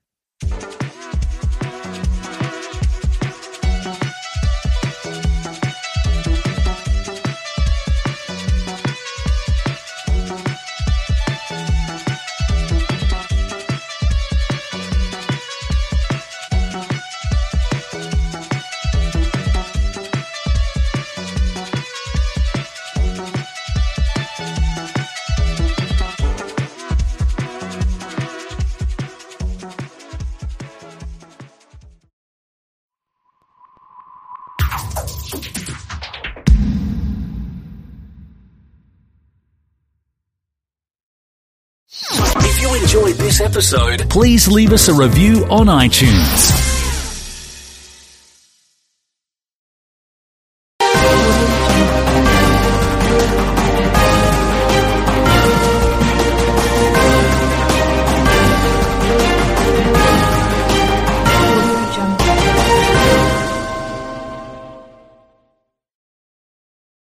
Python is a technology and community built upon the goodwill and volunteer time of thousands of contributors, from the core devs inside CPython to the authors of hundreds of thousands of external packages over on PyPI.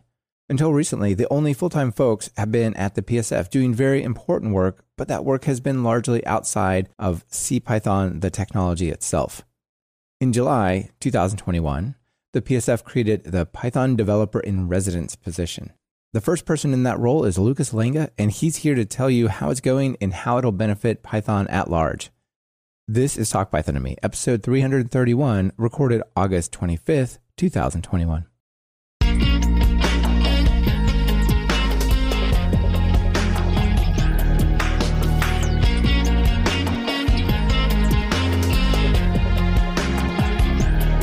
Welcome to Talk Python to Me, a weekly podcast on Python. This is your host, Michael Kennedy. Follow me on Twitter where I'm at mkennedy and keep up with the show and listen to past episodes at talkpython.fm. And follow the show on Twitter via at talkpython. We've started streaming most of our episodes live on YouTube. Subscribe to our YouTube channel over at talkpython.fm slash YouTube to get notified about upcoming shows and be part of that episode. This episode is brought to you by us over at TalkPython Training and the transcripts are brought to you by Assembly AI. Łukasz, welcome back to Talk Python to me. Very happy to be here. It's the first time you can see me as well, I guess. So it's kind of kind of a new thing for me. So first times, first times. You've been on the show three times before. Yep. You uh, talked about, let's see, the very first one was gradual typing of production applications. And that was applying type hints and MyPy over on Instagram, which was fantastic work. And I loved what you're doing there. Then we talked about the Python Language Summit. You gave us a wrap up on that or a rundown on that and for 2018, and then diving into CPython 3.8 and beyond. So here we are again. Thanks for being back. Yeah, happy to be here. Like 3.8 is now already an old release, right? It's already in security only fixes mode. So it was new at the time. Yeah, I think when we were talking about it, it's like, what are the new exciting features? I guess, you know, while we're on that topic, just real quickly, is, you know, what are the new features that you're excited about now, either 3.9, 3.10, or 3.11? Like what's out now, what's just about out, and what's coming soon? There's quite many. The one that I'm kind of living with the most right now is actually kind of just better error messages. So this is kind of like a trend that is still kind of happening, right? So there's yeah. further changes for 3.11 later which is already like the main branch right now of development, right? So 310 is already in release candidate mode. So like we're gonna get the second release candidate pretty soon, and then you know the final release. So all new features now go to 311 already. But the better error messages, like really kind of they're kind of this icing on the cake that make you know stuff much nicer for you. There's a bunch of typing changes that I was really looking forward to, like back in PEP 484 times, like when we first, you know, added string and well annotations to Python. I always kind of wanted them to feel more native inside, you know, your code. And now with Python 3.10, you can use, I guess it's PEP 604, like union types, you know, like that kind yeah. of are not so verbose. They use the pipe operator instead of spelling out, you know, capital case union of whatever, which is kind of more compact and also more readable through this, right? Because like now types that aren't super trivial don't look as scary anymore, right? Because like you kind of don't have to have the square brackets so much and whatnot. Yeah. Yeah. For people who haven't explored this deeply, there previously was basically a parallel, a mirrored hierarchy of types that weren't actually the types, but they describe the types. So from typing import capital L list, that would say you're returning a lowercase l list yep. as your type. And then it got even more interesting when you have like optional, right? I have an optional user that's returned from this query. Now you can just do things like user pipe none and things like that. Yeah, absolutely. So this was fun, but also like what I really kind of like to use is that like the lowercase types just feel more natural, right? So, you yeah. know, kind of just putting dicts and lists and whatever, like just straight out of built-ins and just applying generics to them just kind of looks right, like feels yeah. right. So, yeah, it always felt weird. Like, why do I have to do an import just to talk about this thing I'm already using, right? Yeah, because like if you actually look at how the feature was enabled to allow lowercase list of string and whatnot, like this is now part of the interpreter. This was uh kind of changed like deeply in the C code of the interpreter. Uh, back in 2014, when we first released PEP 484, the value of typing wasn't really so clear cut yet. It was a new idea. We wanted to have this out and we wanted to have people actually test it and say, you know, and is this something that Python could actually see value in? So it was a little too early to make, you know, drastic changes to the interpreter just because it would be handy to have for typing. Like it's kind of, you know, icky in the sense that between here and there, we clearly have this transition period where typing just becomes more natural to use and you know more ergonomic and yeah. obviously the tooling like mypy matures but it's what you have to do if you're dealing with a language that is 30 years old right? So we didn't have this clean room experience because the language was already successful. It was already out there so yeah, like a bunch of new languages now have this comfort, like have this luxury of just being able to just, you know, kind of look at an empty page and just design from scratch. Like we had to evolve what we had. Yeah, yeah, for sure. I mean, Python's 30 years old, right? The, yep. the language that gives me sort of that comes to mind when you say that is Swift right? Swift took a bunch of these ideas like op, you have to explicitly say here's a nullable reference type and whatnot. But like all of that stuff was done looking back at Python, at C sharp, at C at all these languages that you know, and then like sort of put together the pieces, right? Yeah, absolutely. Like Swift in particular, I kind of like, you know, kind of it fits my brain. I talk with Cory Benfield every now and again about it. Like he he's now working on it actually at Apple. So yeah, I, I do feel it's it's a good evolution of Objective C since, you know, kind of it's it's where it all kind of oh, yeah. you know started from. It's definitely an improvement. I don't want to go too far down the rat hole, but I sure, do wish sure. it had something like a better standard library like Python has. I feel like the language is good, but then when I want to do stuff, I'm like, oh, it's like there's so much missing from like the foundation of it in terms of the functionality. Anyway, long story short, because it still depends on the whole um, Objective C sort of like really funky class library stuff. Oh yeah, yeah. I'm sure I'll get mail about that. all right, so sorry, I super derailed you. What else is exciting that's coming in the near term? Of course, like the biggest kind of feature that was most controversial probably is the match statement, right? So pattern matching in Python. It is a huge feature. It kind of changes how you know some of the code that you're dealing with looks and also it kind of introduces for the first time this concept of context specific keywords right? Like that's something that maybe not so many what's new in 3 python uh, python 310 posts kind of touch on but just notice that you can still use match and case as regular variable names. You can still name your functions that you can still use this as argument names and whatnot and whatnot. But when the python grammar discovers when the parser sees that, oh, this is in a place where it fits a construct that looks like a match statement, it'll deal with that and it'll parse that successfully.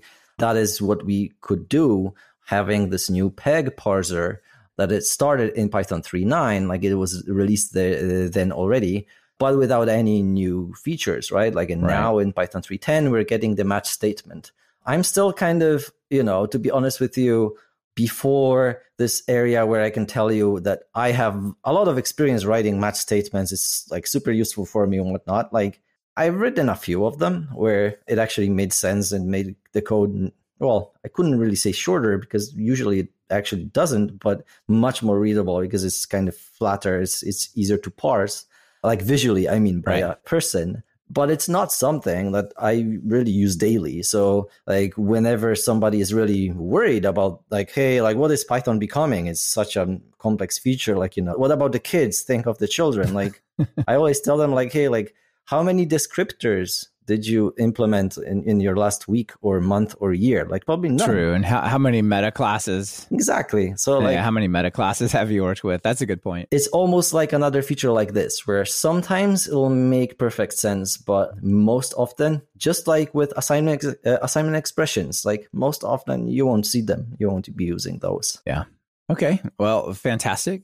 You know, you're talking about the foundational stuff like the peg parser right? That's not a feature that a bunch of people are saying, you know, I can't wait for a better parser, right? But it's one of these enabling things.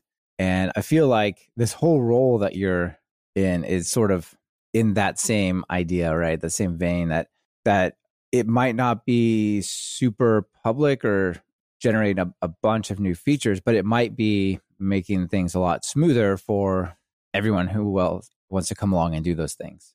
What do you think? The way I look at it is that there's a lot of us on the core team and even more people around the core team who are kind of, well, we call them drive by contributors, right? Like, you know, yeah. they would find an issue, just produce a bunch of pull requests and maybe then kind of disappear. Or maybe they're around, but like not producing more for us. And we are obviously very happy with any contribution. And the sad reality is that like we have more of those then we can realistically review. Yeah. So the problem isn't even that, you know, you need more people to actually be able to, you know, actually produce value.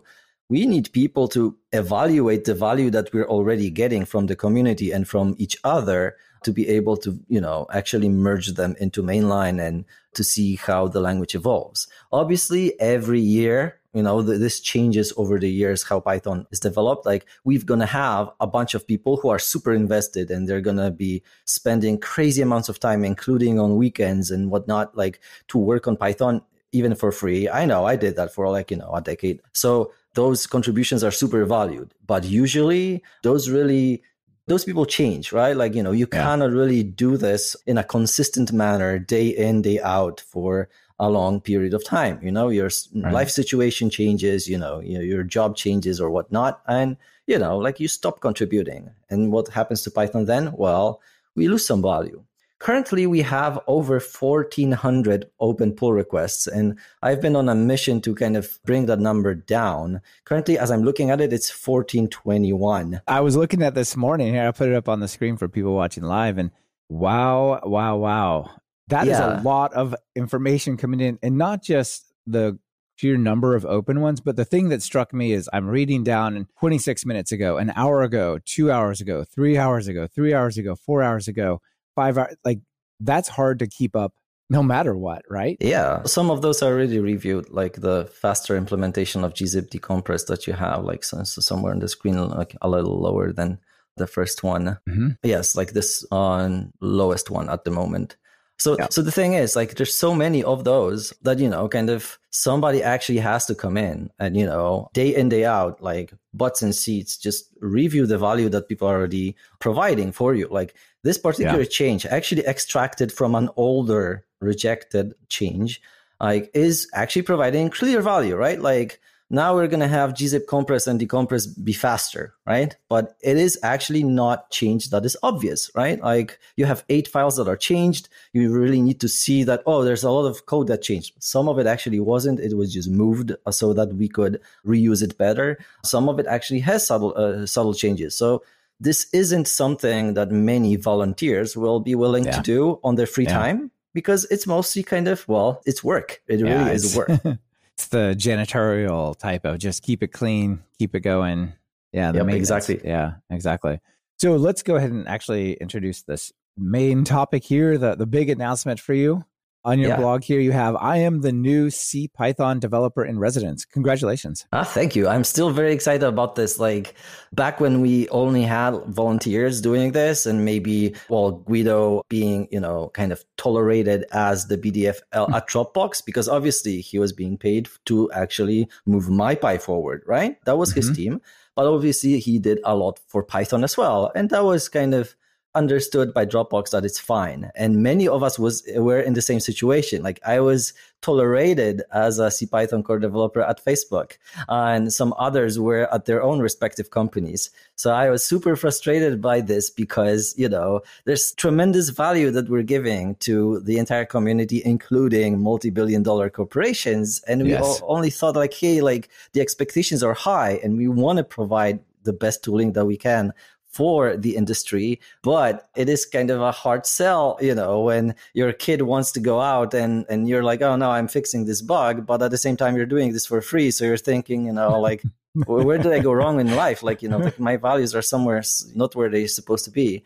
So Red Hat actually hired Victor Stinner like full time to work on Python, but it was still Red Hat. He's still an employee of a company that is for profit. So now yeah. the CPython developer in residence is different, right? It is sponsored by a PSF sponsor. In this particular case, by Google. Like in Google as a company uh, reached out to the PSF specifically to sponsor stuff like this. And that is amazing. I am very yeah. happy that they did because I really believe that this is something that might, you know, kind of alter how we think about maintenance of community driven projects like Python. Yeah. And thank you to Google for doing this. It's so easy for them to say, well, maybe we could just hire some core developers and they could work on speeding up the Google Cloud stuff for Python and we'll let them also contribute back, right? That would be the sort of natural historical way of doing something like that. Yes. But here it's it's like no, let's actually directly sort of effectively hire a person but put them in an independent role that just makes Python better. And that's interesting, right? Yeah, like amazing thing about this is that, you know, while I do hope that some of the work that I already did was useful for Google as well, like there is no job description written by them and there are no like tasks that they're directly giving me, right? Like it's it's really independent in this sense and this is what makes it super healthy and like, you know, kind of I think well sustainable for the future that it is actually me being able to talk to the steering council which i do regularly and to the psf about like hey what we actually what do we actually need? And we don't have to take into consideration you know kind of direct value for our sponsors. Like we are providing indirect value like but you know we don't have a roadmap where there are certain milestones that we need to reach. Like it's it's not like that. So i'm very happy about this difference because we did have sponsors before that did have either uh, projects that they really wanted to move forward, right? You know, and we still have uh, have those, like so, for example, packaging and whatnot, or events that happen, right? So Facebook sponsored, you know, core development sprints. Uh, sprints. Uh, so we had those at the campus two years in a row, and then Microsoft took over, and we had Bloomberg, and then we had COVID. You know, so like those things do happen, and I'm very happy for those. But this is a kind of a game changer. Like we have not done this way of sponsoring a project before, where we're actually thinking about the software word in Python Software Foundation, where we directly sponsor work on the code, on the source code. Yeah. The PSF has what, seven, eight, nine full time employees, but you're the first employee who is in a sort of software developer role. I think the closest we had before was a project management role for the new pip is that right? Yeah so like we we have that like there's also e who works on our infrastructure right? So what is also important for uh, python and this is dealt uh, dealt with by the psf is to keep the website running and to keep pypi running right? Yeah. And so on. So obviously all of this requires constant supervision and you know, it's also something that you can spend your life like working full time on and this is what e is doing. However that wasn't contributing to c python the repository directly and this right. is the entire change. Yeah that's fantastic. Uh, quick shout out to just the two other visionary sponsors. We got bloomberg and microsoft through azure. So i think that's awesome. I think this whole visionary sponsor google was the first one in that category right? Mm-hmm. Yes, that is a change in how the PSF was looking at sponsorship before. Like, I'm very happy to see that. Like, this entire, you know, developer in residence position was something that I was pretty stressed by, you know, when I first like got, you know, to know that, oh, this is actually going to be happening because mm-hmm. I do believe that my particular performance kind of will make or break future ideas on whether this should be extended to more people, right? Or just closed down altogether. So it's not only providing, you know, value to the project, it's literally providing kind of proof that this development model works. So yeah, there's certain responsibility around it. I think I already caught a rhythm that I can sustain and I think, you know, kind of splits my own coding with actually uh, reviewing and accepting other contributions, which are the bulk of what I'm doing. Because, like, you know, otherwise, if I just focused on coding all week, I might maybe, if I'm lucky and other people review my work, make maybe five, maybe six changes to CPython. Like we're doing careful reviews because like even simple changes might have actual far reaching consequences. But when I'm reviewing other changes, we sometimes have like 50 or over 50 changes that I can actually merge into mainline. So I'm very happy about that. You know, like that, that is obviously a much better deal for everybody. Yeah. It's one of these enabling roles, not just sort of heads down coding roles, which I think is the important thing. Absolutely. Yeah. Paul Everett out there in the live stream says, You mentioned the stress from the responsibility. Agreed. It takes some bravery to do it. Kudos. Oh, thank you. At the same time, I was literally giving talks before about, you know, yeah, we should do this. So, you know, like I kind of put myself out there even before this this was a position. So at least applying, because like obviously it wasn't at all obvious to anybody like who is going to be chosen for this. Like at least applying was was sort of in the cards. Like I had to man up and do it, you know. Yeah, that's cool. Let's sort of explore a bit your background. Like it's not just that you are a user of Python. I, I don't know, even a really good Python developer themselves might not be a good fit for this role because it really is like closely working with people contributing to the code base and the core developers and all that. So, you know, maybe give people a sense of some of the things that you did previously to this in the C Python space. Like, for example, you created Black. I think maybe people have heard of Black yeah, if anything, this this was actually probably um, something that made it harder for me to get this position because obviously everybody is scared. Like, hey, are you going to reformat all of the library now? Like, you know. oh, you're bringing the black guy. He's going to totally format it different. uh, yeah. The biggest PR ever. No, like so. Uh, j- joking aside, like I'm not new in the project, and that was obviously important. It's kind of hard for me to you know kind of now enumerate the reasons why I was chosen. Like you know, kind of, I can only tell you what I told the PSF when I applied because that was actually like the only time in my life where I actually had to write like a proper cover letter and actually kind of, you know, do some soul searching and say like, hey, am I actually a good fit yeah. for this? Um, and you know, what I is my mission statement? exactly. Like, yeah, pretty much. So, you know, kind of, I've been around for a while. I've done some changes, big and small. There's a bunch of peps with my name on them. So I guess, you know, kind of, it's not just you know tiny typo fixes and and, and introducing new bugs. It's also yeah. uh, introducing peps. Some of them might be more clear cut wins than others. Yeah, you, you, appear in a lot of the peps. You were the release manager as well, right? Yes, I still am for 3.9. 3.9 is now currently already pretty late in the game in the sense that we will be releasing Python 3.9.7 just next Monday. So probably okay. not when, you know, the listeners of the podcast are going to, well, like they're gonna, probably going to see this already released. But like from now, like for the ones like watching the live stream, uh, yeah, next Monday is when we're going to release 397. So that's already the seventh bug fix release of Python 3.9. There's going to be a bunch of more of those, and then it's going to graduate or retire into the mode where only security fixes are considered for inclusion. This is where yeah. Python 3.8 is already. I've been managing the releases of that. How long do you remain the release manager until 3.9 is retired or does it get handed off at some point no no no so like for uh, you become a release manager for the entirety of a life cycle of two releases right this was true for a long time like I didn't dig up like, you know, kind of prehistory, but since like the Python 3 releases, I looked at like that was the case. Python 2.7, I think was, you know, Benjamin and 2.6, I'm not sure that it was him. Like it was probably Barry Warsaw. But the thing is, like 2.7 was you know the longest release managing job ever. So you know kind of you could just burn yourself out on that one release. So that's fine.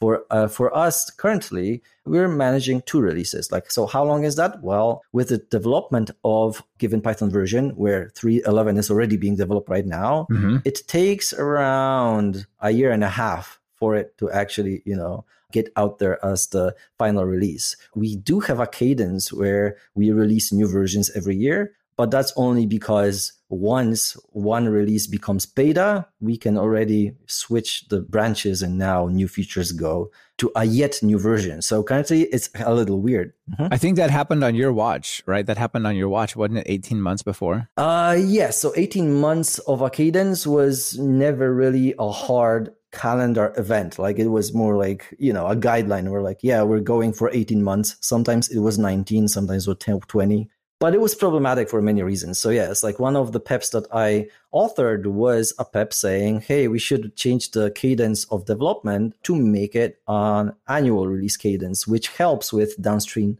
distributors like Linux distributions." And like for for many other reasons like, you know, for us, like that's in the pep. But yeah, like to just close on your original question, like it takes around eight years from starting the job to like actually saying oh now i'm a retired release manager. So it's it's a long-term contribution. That's a big commitment isn't it? Yeah wow. That's amazing. Well thank you for that. That's that's wild.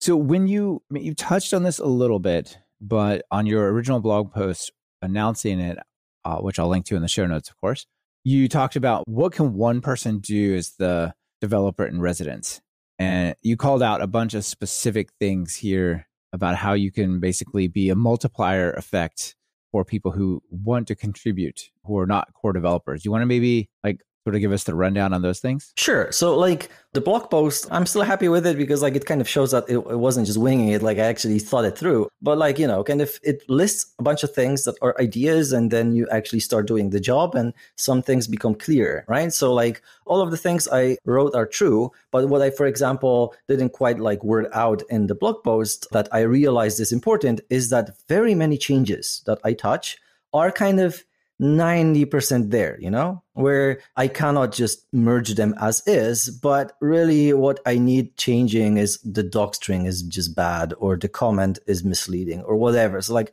you know, a bunch of simple things that, you know, kind of it feels just wrong to just review the change and say, "Hey, like I request you do this small nit, you know, because I cannot merge it as is. Yeah, you got to do the line break because this code is 90 lines yeah. and 90 characters long. Like you could just break that line and then commit it, right? Yeah, so this is what I do actually very often right now. I just kind of take the change locally, you know, run the tests that, you know, kind of are important for this particular case. I do the change that I would ask for just myself, you know, like without actually looping and the original author. Most people actually leave that tick on their GitHub pull requests, making my job easier. Like, so, like, yeah, thanks for that. And yeah. then, you know, kind of, yeah, maybe they forgot. I just did a PR last night and I allow maintainer to edit the PR. Yes. Yes, this is something I'm using very often right now. Like, because, like, if you forgot to, for example, put a news entry for this and you've never done this before, like, yes, there's a bot for this that Mariatta wrote. So, like, you know,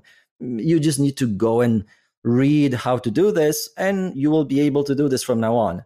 But you know when will you do that? Maybe tomorrow maybe in a week? Maybe you're just gonna leave this pull request you know to go stale. So instead i just go and do this for you. This kind of level of multiplication really i think is kind of you know closing the gap like because very many changes. And sometimes it's just sad to look at you know like you have a change from 2017 that is clearly great you know like clearly valuable and then there was some nit that you know prevented it from being merged. And now it's 2021 and it no longer merges because there's conflicts right. with other unrelated things. It's so out of date. It's no longer just a nit. It's now like a big project to resync yes, it. Yeah. now it's hard to merge. And obviously not just that. Maybe that original person who created the change and worked hard on it now is discouraged or moved on to other projects because you know like it wasn't merged for four years so this is what we want to change right we want yeah. to make the not just the first time contributor, but like any contributor, well, life or experience, like much better by at least providing feedback. Like not all feedback will be positive. Like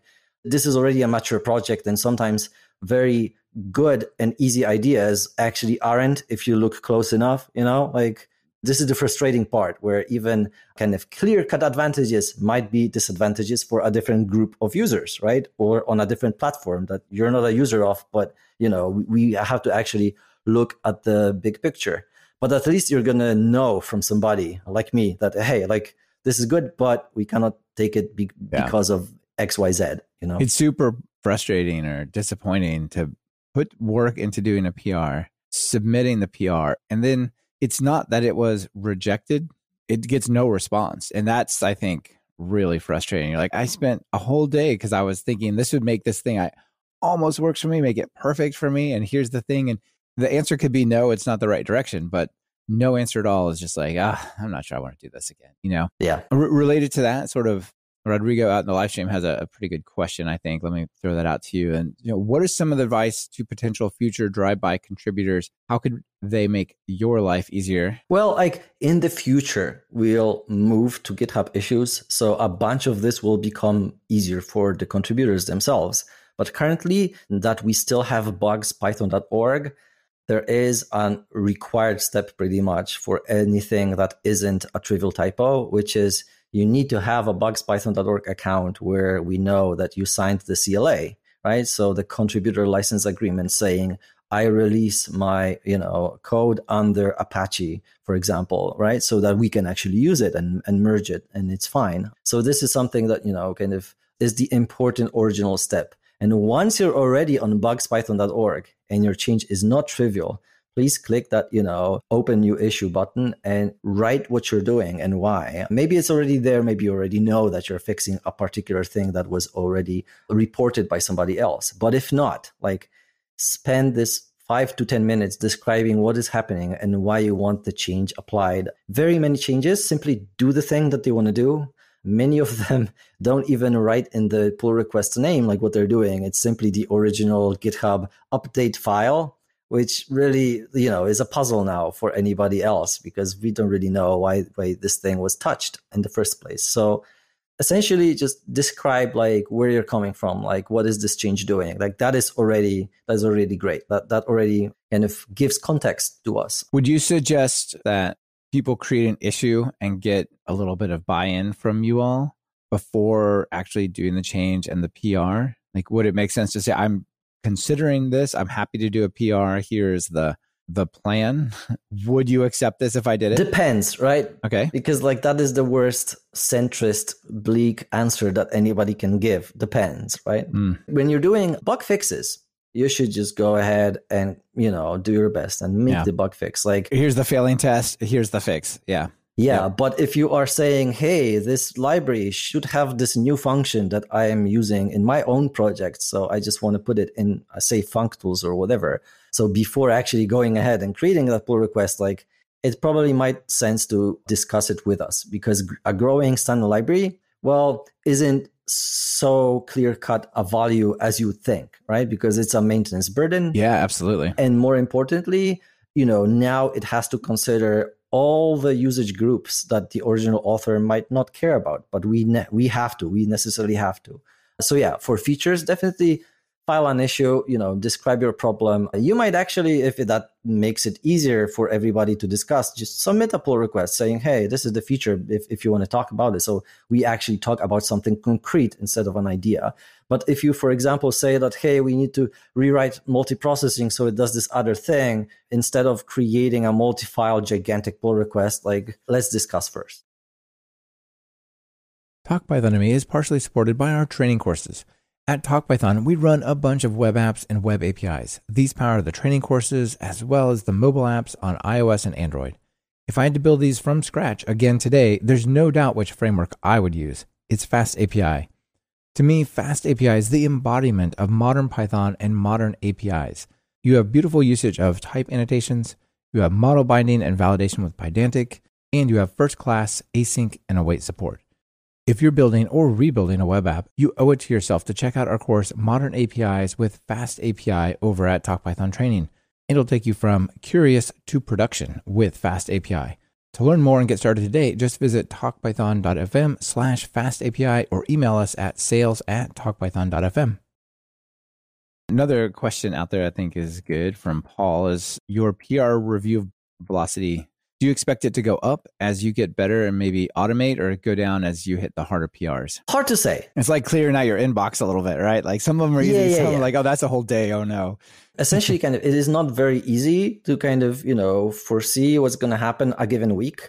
But one thing for now has been constant. Like, you know, I need to get the number of pull requests down like below the number that we have right now because like there's there's to be some that are on page like 35 of the you know open pull requests page. So I will probably never get to them otherwise. So I need to bring the number down. And so far just by myself I was unable to do it. Like just I cannot do it. Like I had one week where I really said like hey just you know uh 40 hour work week be damned like i need to see if i can really bring this number down you know? And i almost merged a hundred you know? So that was not something i can do every week.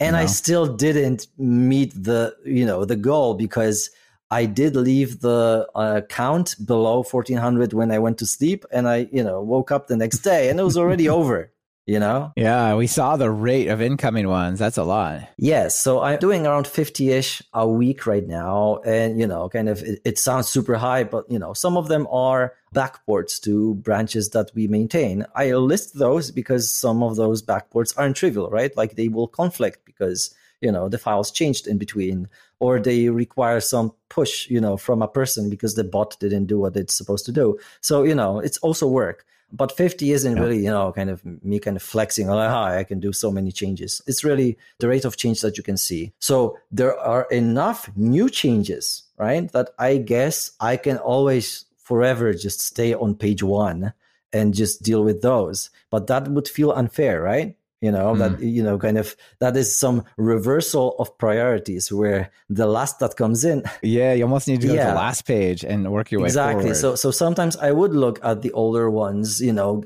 basically just asking a interesting query to the search uh, you know pull request search on github and see what's there for for example this file or you know what's already approved and that i can you know kind of maybe push over the line and so on so there's going to be some balance there. I don't expect to go any faster than I currently am because I cannot really automate much there. Like there might be some instances where if we analyze the pull requests better, we find that, oh, there's an entire genre of pull requests that we can just bulk close.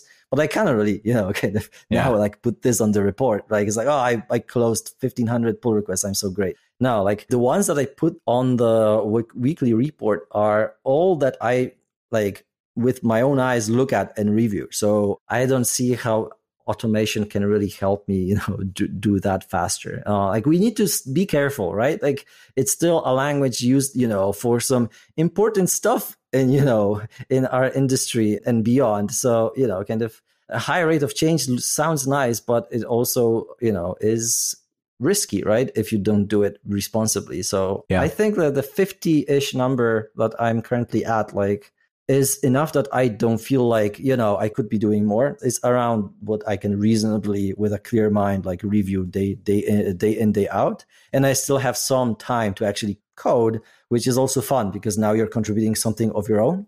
But yeah, like I don't think I can get to 100 every week, like regardless of the automation I can come up with. Yeah. And maybe they get harder. oh, yeah, they might.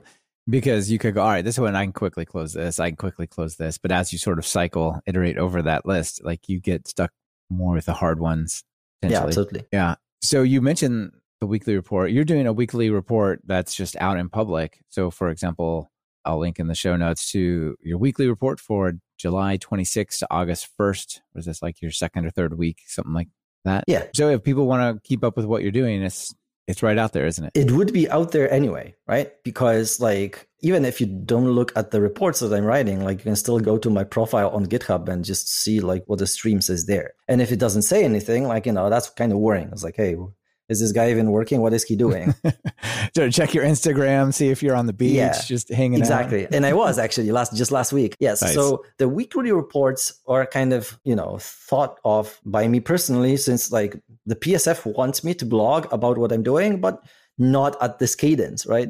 But I personally just want to kind of tell you what I'm working on because ultimately what I'm doing is work on an open source project for the community, like Lily hired by the Python Software Foundation. So there is no agenda that is personal, like, you know, to me or driven by some corporation. Like I'm literally maintaining this for you. So like why not just let you in on what I've spent my time on? Most right. of those I expect are going to be pretty boring after a while because like a big part of it, like at the bottom is always just a list of PRs so we can actually click through and see like, oh, what did, what did I do there? But you know, I always try to like keep it interesting by, you know, kind of finding some highlights that, you know, I found particularly interesting a given week. Yeah. I think this is really valuable. It'll help people a lot to sort of see what the role is doing so originally, this role was based on Django's fellowship program, right? Oh, yes. Yeah, that's really cool. So you're able to, Django had this idea of bringing on people to help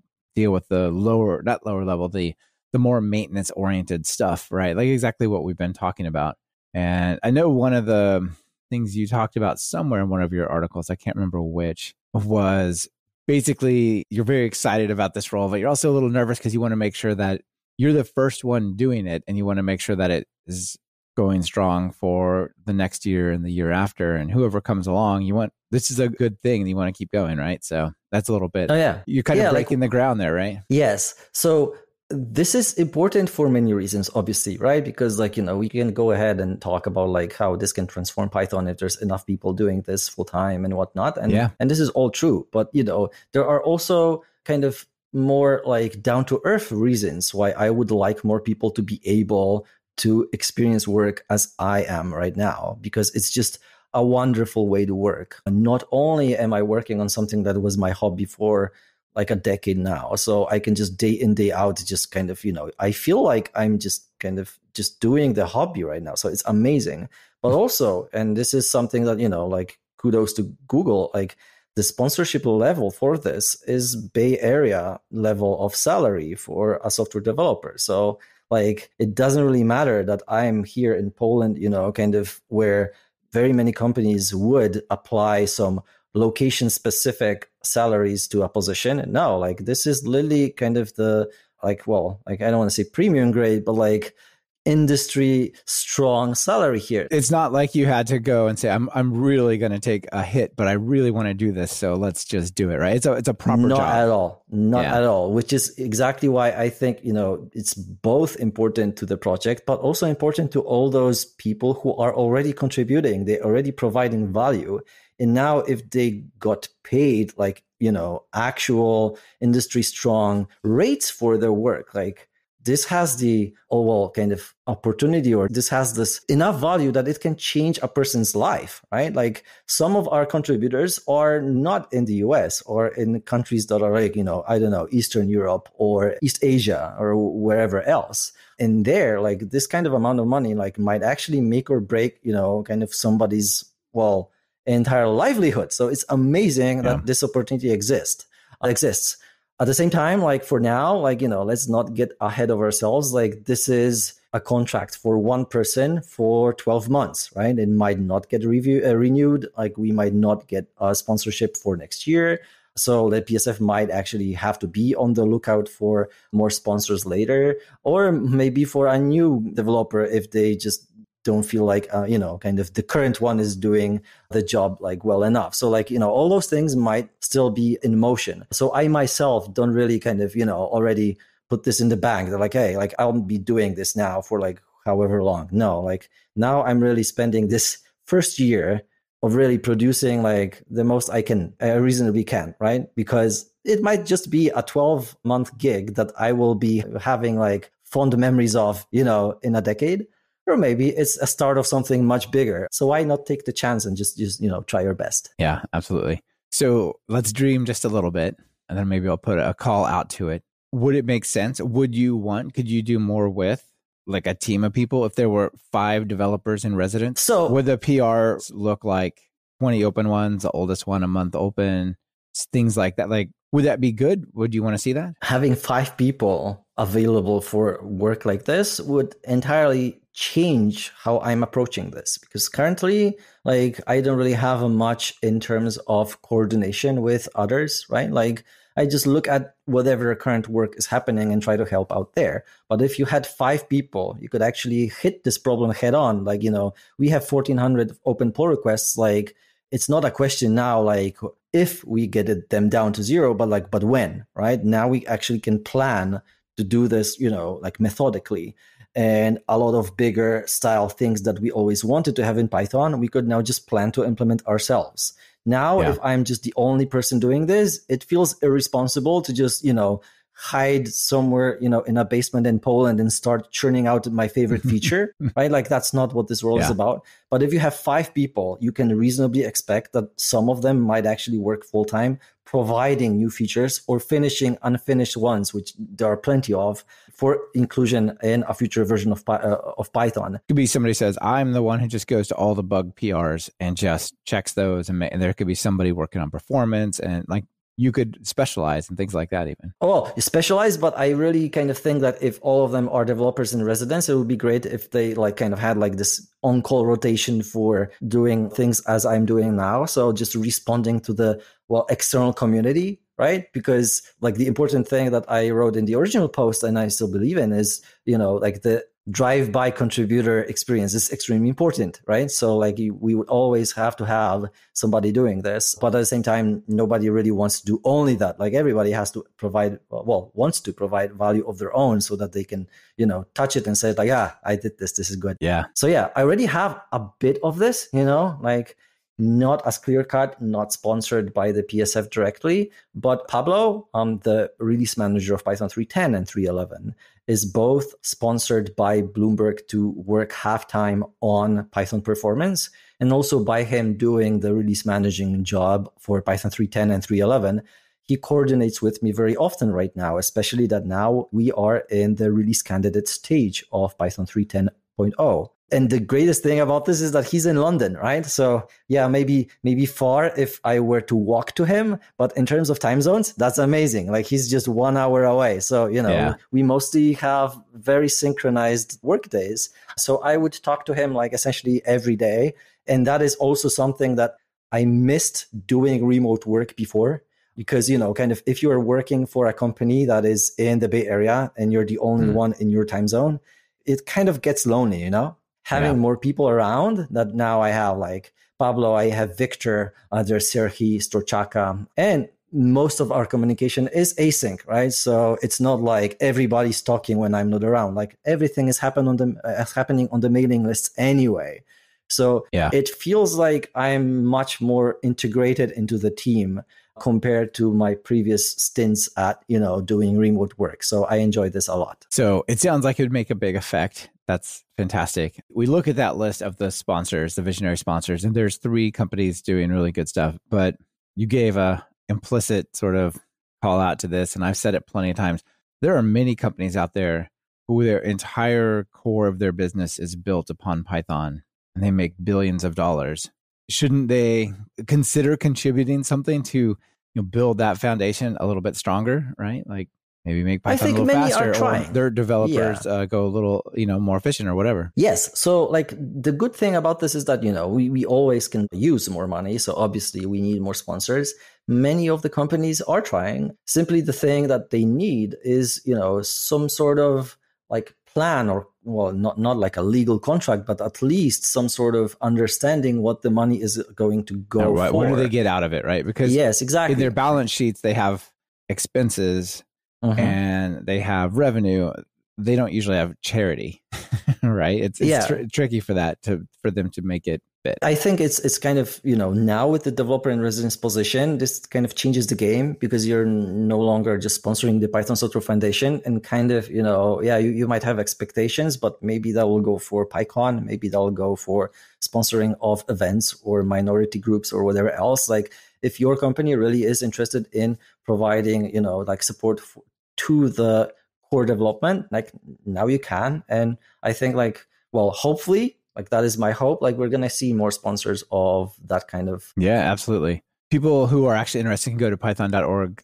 slash sponsor slash application uh-huh. and it shows you what the tiers are what they cost what you get. You get a lot of inside access and a lot of um, visibility into python at the visionary level that otherwise you wouldn't get. So there's there's something to be said for that. People should check that out right you get yep, to meet absolutely. with the PSF board. A lot of cool stuff there. Workshops, job fairs. I, I, think there's a lot of things on here that could go down as this is a legit value. You get to meet with the Python Steering Council, the sprint recognition, and so on. So I just want to encourage companies out there.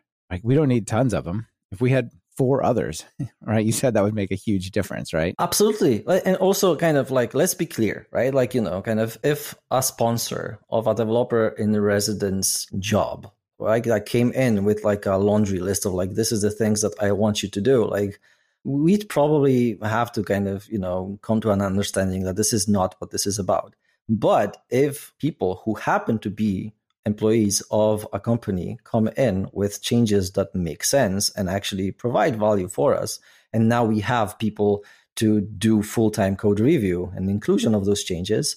It's more likely that things that you care about are going to be included, right? So you can be ethical and impartial to, you know, kind of, well, forces of, you know, money flowing into your account. Like, and also provide value to the sponsor. It's not a zero sum game. Like, you know, you Yeah. let that be clear and explicitly said because I feel like this is also important to know that if, for example, there is a company that really, really focuses on an operating system, like, I don't know, maybe or they're running everything on Windows or Mac OS, right? Like, you know, and now they're like, hey, like, we really need somebody to make async IO work better on Windows, or we need to fix this fork problem on macOS once and for all, or whatnot. Like, you know, if they provide, you know, some changes and now there's people to do the review, more likely than not, we're going to have better support for Windows and macOS. Like, you know, everybody wins. Yeah, absolutely. Another benefit I'll, I'll throw out there, just thinking about this, is a lot of companies have like continuing education programs and credits. Like, hey, you have a bachelor's degree. Do you want a master's degree? If you're willing to go to school outside of work, we'll provide that for you. And the reason is now you have people who work for you that have master's degrees and not bachelor degrees, right? Uh-huh. So this could be a similar thing. Like, hey, we want to provide a position for people to come work as the DIR or part of the DIR. And then maybe they come back and work for us afterwards, but they would be so much more knowledgeable about Python having spent a year in this role. There's a lot of benefits like this. You know, you won't believe this, but like obviously the project is a million lines of code, right? Like half of it is in C, half of it is in Python. So I don't know about most of it, right? Like I've seen much of it, but like I probably don't have expertise in most of it. But nobody cares when they submit pull requests. So then I look at them. So for many of them, it's my first actual stint at, you know, like touching a part of Python that I might know How as a user, you know, From but, the like, outside, right? often- Yes, Yeah. but then then looking at like how does dunder main actually work in Python? Is this special module that you know like your execution starts with? Like how does this actually work? So you go and see, and you know actually kind of dig, and you understand like ah okay, like I understand this because you have to take into account you know starting your Python interpreter like you know with I don't know code from the standard input, or maybe somebody is starting a REPL, or maybe you're from a file, or maybe it's a zip file or whatever. So now I know more than I just knew like two weeks back about Dunder main. So very true. Like, you know, you bring somebody in who is motivated and maybe knows a bit about, you know, what CPython already is built on, but necessarily you're going to get experience in parts that you would otherwise not touch. Right, because now you're reviewing the bulk of uh, pull requests that are coming in, not the ones that you would write yourself. Yep, absolutely. I remember one listener sent me a message and said, I was really surprised to hear you say there was like this whole section of the standard library you didn't know about. I'm like, that describes a lot of, there's a lot of stuff out there, right? You might just barely touch it. You might have no use for it. There's a lot. You would, this would force you to just get that depth. It's big. It's big. Absolutely. So Rodrigo asked previously about what drive-by contributors can do to help you. What can you know? This is speaking to a smaller audience, of course, but still, I think it's uh, relevant. What can the core developers and the steering council and the people on the inside do to help you be more successful and efficient? most of them know me. So the most important thing for them, and I really mean it, is like tell me what I should be rather doing. If you feel like there's something else I should be touching on, or if I did something that you don't like for any reason, just write me, just tell me, right? Like because like it's different from the external contributors. Most of the core devs I know one way or another. So we can be direct with one another. And I think like the make or break of this position is for me to provide value for both groups. So if there's anything that a particular person needs or wants, or even feels like, hey, you know, you're focusing too much on this thing, or oh, have you looked at this? Like this is not something you've touched yet, but this is extremely important. Just let me know. So communication is key for us right now. And another thing that I kind of still don't quite know how to tackle is that I don't feel comfortable just now like assigning a bunch of things to volunteers. You know what I mean? it's like now there is a bunch of pull requests where they're fixing something that actually broke because of a change that some core developer did five years back. So of course they have the best context on this change. But I feel kind of icky just, you know, going and doing this 10 times a day, you know?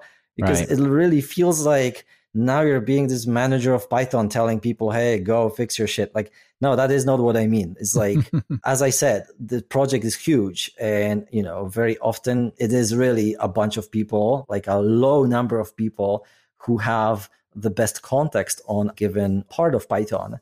So, Yeah. yeah, like if I do this too much, again, like, you know, tell me if I'm not doing this and instead going ahead and doing changes, you know, that you don't like in your particular favorite piece of Python, also let me know. Like this is still something I'm pretty new at. Like I'm just going to like issue my second invoice like next week. I'm pretty excited about that. But you know, like it's still a new thing for me. So I guess, you know, for the core devs, yeah, let's talk. Like whenever something is clearly well improvable, if that's a word, like let me know. Yeah, absolutely. How much input into this role did the steering council have, and how much did Guido have? Or was this a PSF plus Google sort of thing? So I actually spoke with nobody from Google. So directly, I don't know the people behind this position, like on their side. I know a bunch of core devs who happen to work at Google and they're very supportive of the position. So, so that's the extent of it. The steering council meets with me every second week. So it's mostly kind of me talking, hey, this is what I uh, spend my time on. You know, they ask me, like, how can we improve your output or whatever, like, you know, or just they will, would just tell me about things that, you know, they find interesting or important that I might look at. But it, it doesn't feel like they're really kind of going and telling me what I should be doing, like, you know, point blank. They're just having like suggestions on and how this role should be moving. So this is kind of, this is a short well 20 30 minute meeting every two weeks so kind of high level. I do have one just like it with Ewa from the psf and e. So it's it's really you know kind of the python software foundation internally also needs to communicate because they have all the keys to say being able to restart a bot right? Or hmm. to, uh, you know, kind of make changes on a given server or maybe change some workflow on GitHub that affects everybody and so on and so on. So we just also meet every second week to make sure everybody's on the same page. And also there's some very low level stuff, like for example, figuring out like, hey, what calendar am I working on? Like, is Labor Day a day off for me, or is some other holiday that is here in Poland but not in the US a day, a day off for me? Or don't I get any day off at all and I work on Christmas Day? I don't know. So all exactly. of those all of those things, you know, have to be actually discussed with the PSF directly. Yeah. And core devs, like, you know, kind of we do talk a lot. And Guido in particular was very supportive of me starting this role. So I'm very grateful for this because it's kind of like, you know, kind of just getting getting a little bit of, you know, uh, like an email, just a bunch of sentences, just actually kind of saying like, hey, I believe this is a great decision. You're going to do great. Like, okay, I don't know. Like, I still feel like I'm a beginner in a lot of this. It's really reassuring and kind of yeah. Know, lifts your spirit. So, so yeah, like I guess we are in constant contact using super old ways like email and discourse to an extent, and now like VCs. So yeah, like we're doing Google Meets and Zooms with others. Actually, we have too many well communication methods right now. So like me talking with core devs i'm on irc right now so that others can actually reach me as well. Others would talk to me through whatsapp and whatnot. Like i have like 10 chat me- uh, like message apps right now open just to be able to talk to everybody i need to talk to. So that needs fixing but i don't know who is supposed to do that. Yeah i don't either it's a growing problem, not a shrinking one. Uh, but it sounds like you're doing a good job. Even uh, Rodrigo out there in the live stream says, "Listen to this hypes me up to go and contribute to Python." So hopefully that sentiment is multiplied across all the people who are contributing work. That you know it'll it'll get more cool. attention sooner. So well done. Absolutely, I'm happy to hear that. Yeah, absolutely. All right. Well, we're about out of time to talk about the new role. So let me ask you the two final questions, which I've asked you before, but it's been a while since you were on the show. So time for an update. Uh, if you're going to do some Python, you know, you always run across different external packages, things on PyPI and whatnot.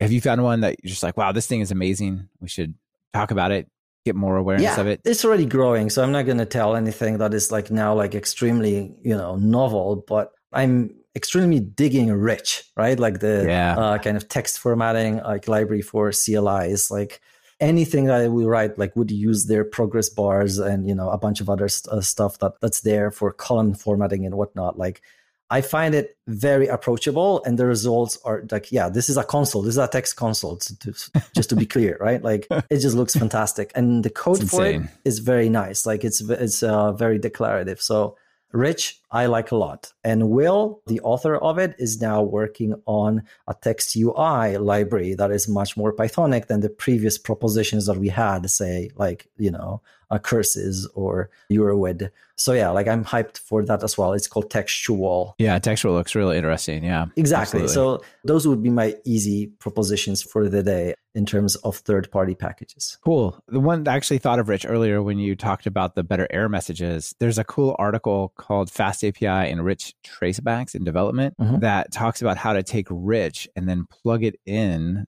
so whenever there's a stack trace, you get like super colorized error messages and all sorts of cool stuff. And uh, yeah, pretty neat, pretty neat there. Yeah, so. this changes a lot actually because you know I find that for example between using GCC right the C compiler and using Clang, like just the fact that it colors my you know errors like you know tiny thing but it makes clang just feel nicer to me because it just values my time it just makes me makes it easier for me to read the relevant parts of the message so this sort of thing like might just feel like ah you know this is not really that important in my app but like it might save you a lot of time later on when you're like actually debugging stack traces that you're looking at like at 2 a.m or whatnot so i think this is extremely important like not just because it's uh, aesthetically pleasing which is important in itself, but also functionally, right? Like, you know, this is the reason we are using syntax highlighting, right? Because it actually lets you see more information at the same time, right? So, absolutely, like Rich provides this in a very smart way. Like, to your application. So not just your Python stack traces, but whatever you're displaying, like might be yeah. like this. Yeah. It will automatically format numbers. It will automatically highlight, you know, dates and files and, and well, file paths and whatnot and whatnot. So yeah. tremendous value added. Yep. Tables, all kinds of cool stuff. Yeah. It's definitely getting a lot of love out there. And then if you're going to write some Python code, what editor are you important these days? I am deeply invested in VS Code right now because it is in a very, very peculiar position where it's actually very good for CPython development, like core development, because it's both a good C editor with you know support for just jumping through definitions and whatnot, and also like has a great Python plugin, right? Like you know Pylance, right? So it's both a type checker and you know this language server that does a lot of, of help like for you specifically.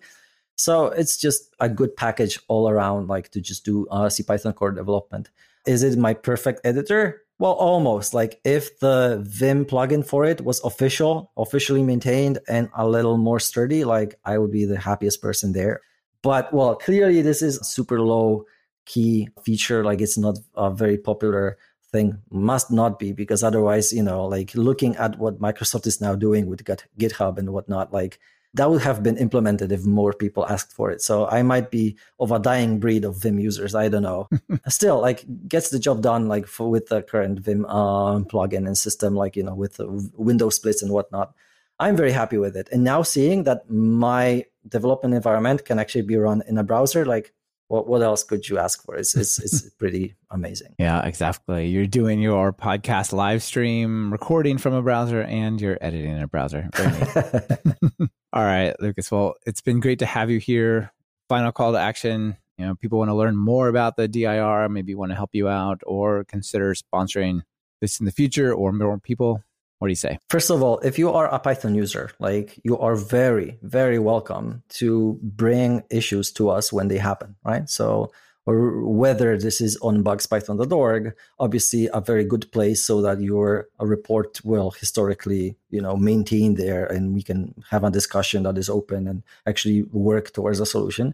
But also in informal ways, you know, if you reach to us via IRC or ask stuff on the mailing list or discourse, like we're very happy to hear your feedback. So you don't have to write code like on day one. Don't worry. You might never write code for us to fix your problems. Just report them. It's great. If you have stuff that works very well for you, you might also spend a minute, you know, telling us because this is something that nobody gets enough, you know, in this industry. We only get bug reports, you know? and yeah, like if you do want to contribute, there's many ways to do this. If you want to code, absolutely just don't think it's super super trivial to get large changes into a 30 year old programming language. I could make an entire talk just about that. Right. Every little change has huge implications for some small percentage of people but there's millions and so that's a lot. Sometimes very surprising ones yes. But yes absolutely we need more people doing the work and there's plenty of it. So you might still have tremendous impact for the world. You know, maybe your code Yeah. is going to run on Mars. You don't, you never know. Yeah. Even if you're just reviewing PRs and making the little tiny fixes or stuff like that, that could be a big contribution. Totally. And finally, for the current sponsors, thank you. You make this possible. So, like, really, thank you. And for people and companies considering sponsorship for next year, if there's anything that you're not seeing that you would like to see that would convince you that it's worth it, also let the PSF know. Like, we might adjust what we're doing so that is, you're more comfortable with uh, sponsoring. Because really, like, you know, this is a very unique programming language in the sense that it is community driven and community owned. So, yeah, please talk to us. Yeah. Awesome. Well, thanks so much for being here. Catch you next time. Thank you. Bye bye. This has been another episode of Talk Python to Me. Our guest on this episode was Łukasz Langa, and it's been brought to you by us over at Talk Python Training, and the transcripts were brought to you by AssemblyAI. Do you need a great automatic speech to text API? Get human level accuracy in just a few lines of code. Visit talkpython.fm slash assembly AI. Want to level up your Python? We have one of the largest catalogs of Python video courses over at TalkPython. Our content ranges from true beginners to deeply advanced topics like memory and async. And best of all, there's not a subscription in sight. Check it out for yourself at training.talkpython.fm. Be sure to subscribe to the show. Open your favorite podcast app and search for Python. We should be right at the top. You can also find the iTunes feed at slash iTunes, the Google Play feed at slash play, and the direct RSS feed at slash RSS on talkpython.fm. We're live streaming most of our recordings these days. If you want to be part of the show and have your comments featured on the air, be sure to subscribe to our YouTube channel at talkpython.fm slash YouTube. This is your host, Michael Kennedy. Thanks so much for listening. I really appreciate it. Now get out there and write some Python code.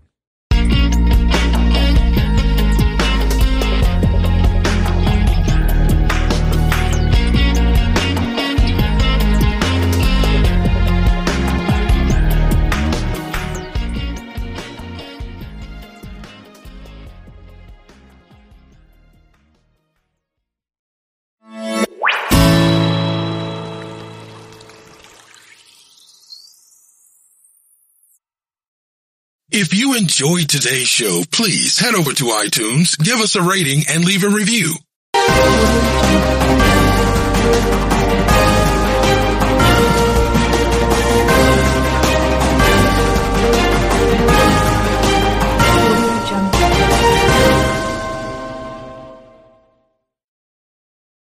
Hey, if you've been a listener for a while, you'll know that as a company, SPI has been focusing on community quite a lot in the last year as one of our pillars of our business. It's hugely important to us. And that's why I'm so excited to announce our newest podcast, The Community Experience, that launches on Tuesday, August 31st. That's right, a new, whole entirely new podcast all about community.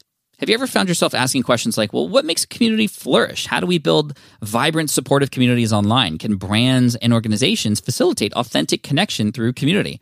If so, you're going to love the community experience. It was designed to explore all things community and go deeper with what it means to create and participate in a community, any community. Not only that, but we want to help people design communities that thrive, whether it's a niche community based on fandom or tied to a personal brand or your business.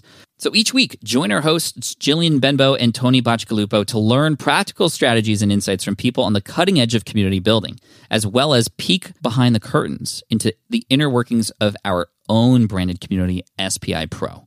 It's going to be so awesome. So, we believe that community driven content and commerce is changing the landscape of work and life, and we hope that you'll join us for the ride and embrace the experience. The Community Experience podcast will launch Tuesday, August 31st, and you won't want to miss it. Make sure to follow or subscribe wherever you listen to podcasts. And again, we'll let you know when it comes out. Just want to let you know now because it's so exciting. Hope you love it. You know, just this morning, my son, Keoni, he's 11 years old now. Uh, he stood up next to my wife, April, and literally they're almost the same height. It's a little scary, number one, because Keoni was taller than I was at his age. And uh, it just makes you realize just how precious they are, but how quickly life goes by. Um, you definitely want to savor every moment uh, as much as possible, right? So, on that note, It makes sense why people get life insurance, right? I've been thinking a lot about this, especially term coverage, which is surprisingly affordable. So why not pay a bit each month to protect the ones you love? If you're asking yourself this question, choose Ladder. Ladder is 100% digital, no doctors, no needles, no paperwork when you apply for $3 million in coverage or less. You just need a few minutes and a phone or laptop to apply. Ladder's smart algorithms work in real time, so you'll find out instantly if you're approved. And if you prefer to talk to a person, their team of licensed agents, they don't work on commission, so they'll help you and not upsell you, which is, you know, always the worry with some of these kinds of things. No hidden fees, cancel at any time, get a full refund if you change your mind in the first 30 days, and ladder policies are issued by insurers with long proven histories of paying claims, and they're rated A and A plus by AM Best. Finally, since life insurance costs more as you age, now's the time to cross it off your list. So go to ladderlife.com slash SPI today to see if you're instantly improved. That's L-A-D-D-E-R life.com slash SPI, ladderlife.com slash SPI. Hey, have you tried live video yet? Well, if you haven't, don't leave because this is the episode you're going to want to listen to. And if you have tried live video, doesn't matter what platform, this is going to be helpful for you as well. Because we're speaking with none other than Luria Petrucci, somebody who you may have seen before. If not, I'm happy to introduce her to you because she can be found at livestreamingpros.com and she has personally helped me with setting up my live streaming stuff from gear selection to strategies to how to be engaging on camera. And she's just such a wonderful personality, somebody I cannot wait for you to hear to hopefully inspire you to do more lives, whether you've done zero or several. I want you to consider going live more because it's the best way to engage with an audience. We're going to talk about how to engage with an audience, how to go live, where to go live, all those kinds of things and more today in this episode of the Smart Passive Income Podcast. Thanks for joining me. Here we go. Welcome to the Smart Passive Income Podcast, where it's all about working hard now so you can sit back and reap the benefits later. And now, your host. He likes his food spicy, but sometimes regrets it later. Pat Flynn. What's up, Pat Flynn here, and welcome to session 502 of the Smart Passive Income Podcast. We're talking live video today, something that I've been doing a lot of, so much, in fact, that when the pandemic hit in March of 2020, I went live every day for a whole year, 365 days straight. Big shout out to the income stream if you were somebody who has come on the show and listened in and watched, it's just been fascinating what that has done for the brand, for the connections. Live streaming is such a wonderful tool that you can have, especially if you're going live for pre launching something, especially if you're going live to pitch something, especially if you're going live to just simply build a deeper relationship with your audience. This is something you're going to want to learn how to do. And there's no better person to help you figure out how to do this right than Luria Petrucci from livestreamingpros.com. Here she is to help you get started. We have some fun resources for you at the end that you could take home with you as well. So stick around for that. Here she is. Luria, welcome to the Smart Passive Income Podcast. Thanks for being here today. I'm so thrilled. I love hanging out with you, Pat.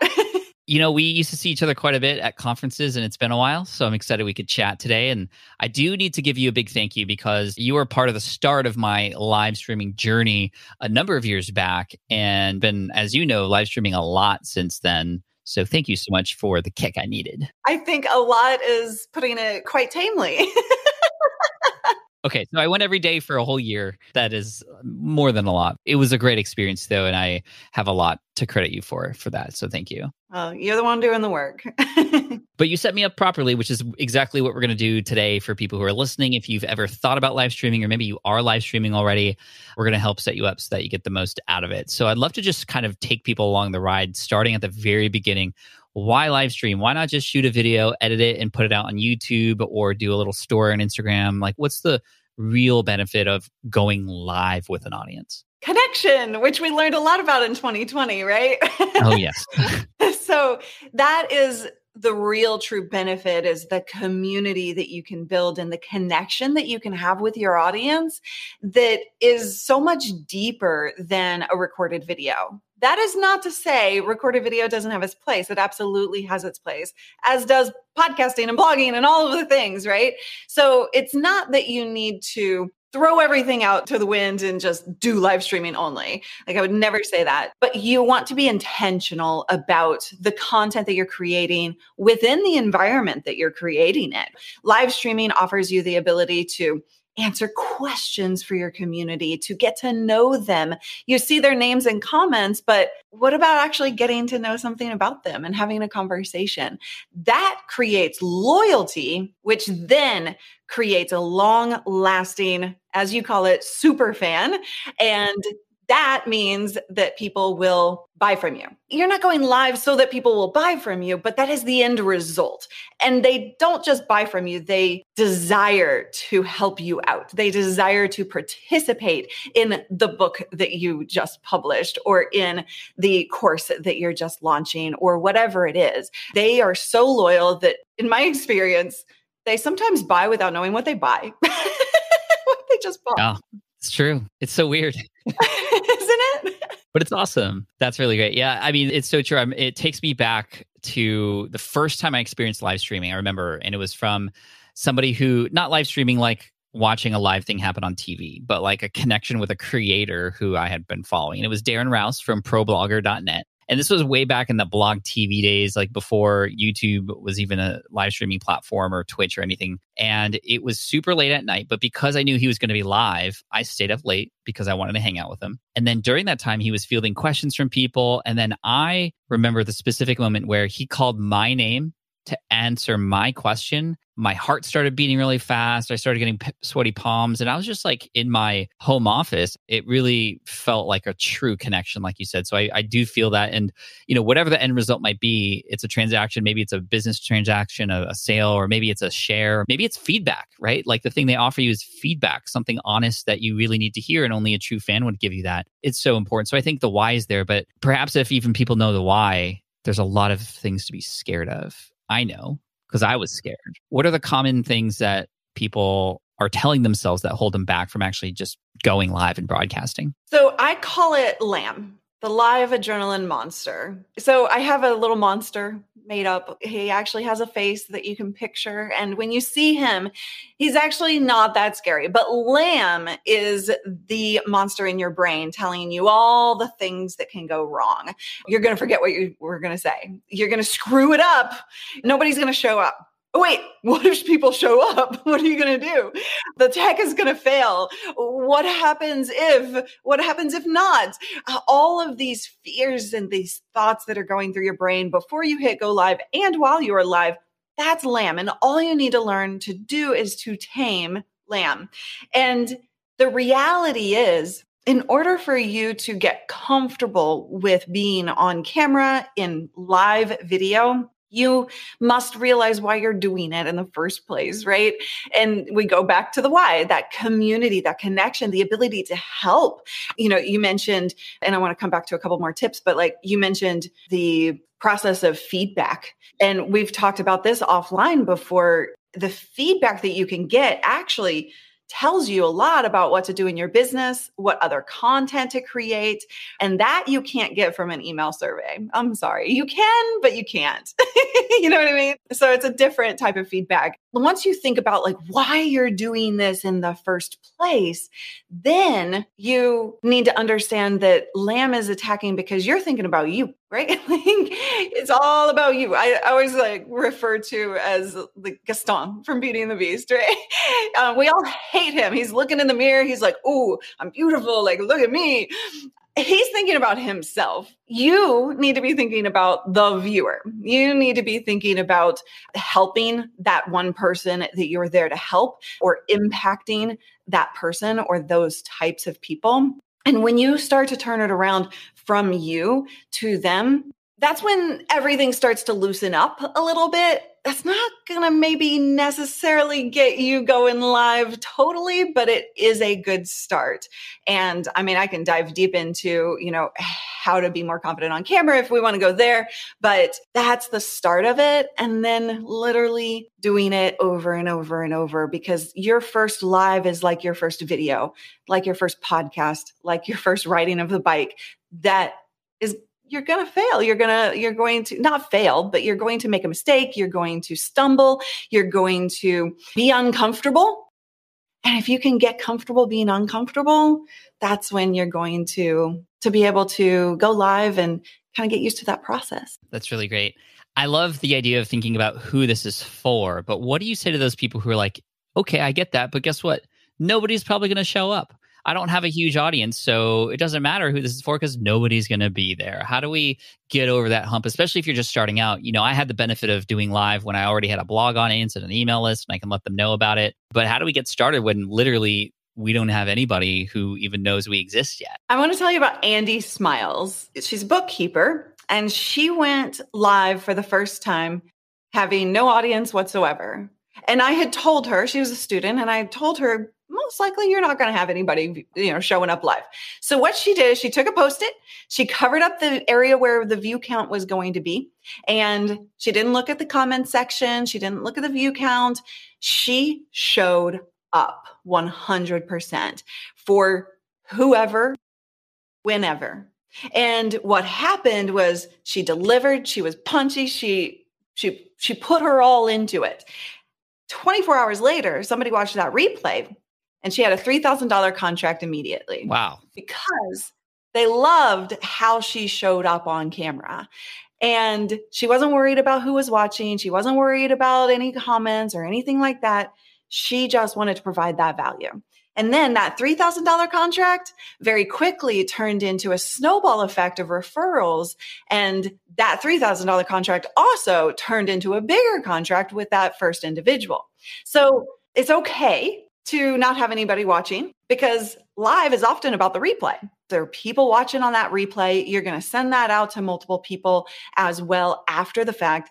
And the beauty of going live to zero or one, two people is that you get to actually go live and figure it out and get comfortable without any pressure because Pat has all the pressure in the world when he shows up live for the first time, right? And everybody's watching and like, this better be good.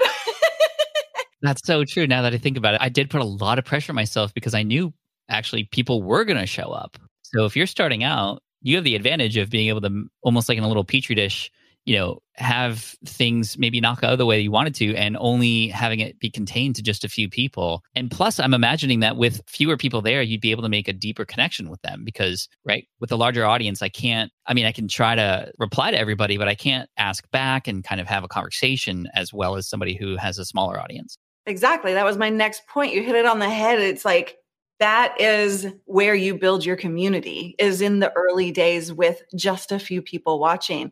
Those people will later become your biggest fans like your hardcore because they would have watched you grow and they will have become your moderators on your channel and part of your team and they're going to be all in there for you because you're able to have that conversation. So those are some of the most important people that you can have. That's so true Okay, so I'm just going over like a lot of the objections I think the audience would have and also I would have, which is okay, show up, great, but there's so many choices. I don't know even where to begin. There's Instagram Live, YouTube, Twitch. How do I know where to even begin? And I know what a lot of people do who are quite go getters at this point go, okay, you know what? I'm going to stream to all of them at the same time. I'm going to use these tools that I find. I'm going to be everywhere. That way I can throw spaghetti at the wall, see what sticks. What should we do though? Well, first you have to identify where is your audience. If you have an audience, and that can be a small audience of a handful of people, but where is your audience existing currently? That's your first place to start. Or your target audience, right? Exactly. Yeah. And where are they hanging out? What, what do you think that they want from you in that environment? you also have to realize that each platform is very different.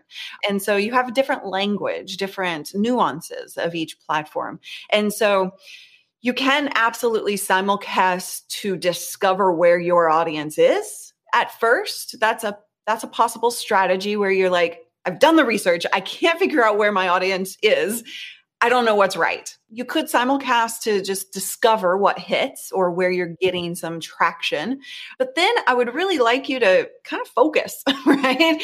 Um, really focus on one to two platforms. That way you can build the community there. One of the biggest challenges with simulcasting is understanding that there's a conversation happening on Facebook and there's a conversation happening on YouTube. And those two conversations, unless you put that comment up on screen manually, those two conversations are siloed. There are tools like with Restream Chat Overlay that you can actually put the whole community on both platforms onto your screen, but that comes with this whole other set of cons and risks of having your chat displayed on screen if somebody goes bad on you, right? There are a lot of nuances when it comes to live, and so I don't want to overcomplicate it. Just choose one to two platforms that you feel like your target audience is going to be or that you know and super focus like get really good at building that community in that environment. Yeah going all in on on fewer things will allow you to go bigger on those places more bigger than you could be if you were sort of spread out. Uh, so I, I love that tip. Thank you. Okay so now maybe I found a platform or I know my audience is there and I could show up, but what do I even say? Like once I hit Mm-hmm. broadcast, I'm just going to be a deer in headlights. What is it just Q&A the whole time and what if nobody's there or do I come with a topic? How do I know what to even talk about? well don't do q&a when you have zero viewers the worst thing ever like q&a like hey who has a question and there's nobody watching to ask a question so that's something to be cautious about you want to do q&a in two different ways one either you prepare a set of 10 questions that are commonly asked about your topic or uh, you wait until you have an engaged audience look at what pat did his year of broadcasting live every day. Every day was a topic. And every day you came prepared with basically something that they could take away, a short, easy win. That is exactly what you want to do. Depends on the content that you're creating, but let's assume you're doing kind of educational content, then coming to the to the table with the topics, not a huge topic. Like I wouldn't ever go live to talk about how to live stream and cover all of the possibilities in a single stream. No, we break that up into single topics so that the audience feels like they have a quick win, they can accomplish something out of that training and they can go take action. That's really where you want to focus. But you also might be stumbling with I don't know what topics to actually create and that's a big mental block for a lot of people that is really easy to overcome. If you turn off all distractions, take a pen and paper and write down everything you know about your topic, everything you love about your topic, everything you hate about your topic, everything that people ask you when you're talking to family or friends or online. Go into Facebook groups or Reddit threads. I'm not a Reddit person, so I don't know what they're called. Neither am I, but there's a lot of conversations happening there too. Exactly. Go into those those different groups and communities and find out. Don't pitch, don't talk necessarily, but look and see are what are people asking about within your topic. That will give you a year's worth of content very easily. When you get over the fact that you're what people are the, the mindset block that people have is that they think they need to go deep but what you do need to do is actually be basic with your content right your free public content should be basic because that's the most number of people who are going to be attracted to that content and then as you work them down your funnel then you're going to get a little deeper and a little deeper and a little deeper so that's where I see the biggest mindset block is they think, oh, it's not, it's not good enough. It's not deep enough. I know this and it's so easy. Well, the audience doesn't know it. That's so true. In fact, if it's too deep, sometimes it's way over people's heads and they leave. Yeah, totally. And the benefit of is if they know it already, well, then it confirms that they're in the right spot and then they're at the same level. And then they can even help others who might be in need too. And they have, they have something to say. That's another benefit of live that I've noticed is you know the creator the the person who's live not just being the only educator in the room but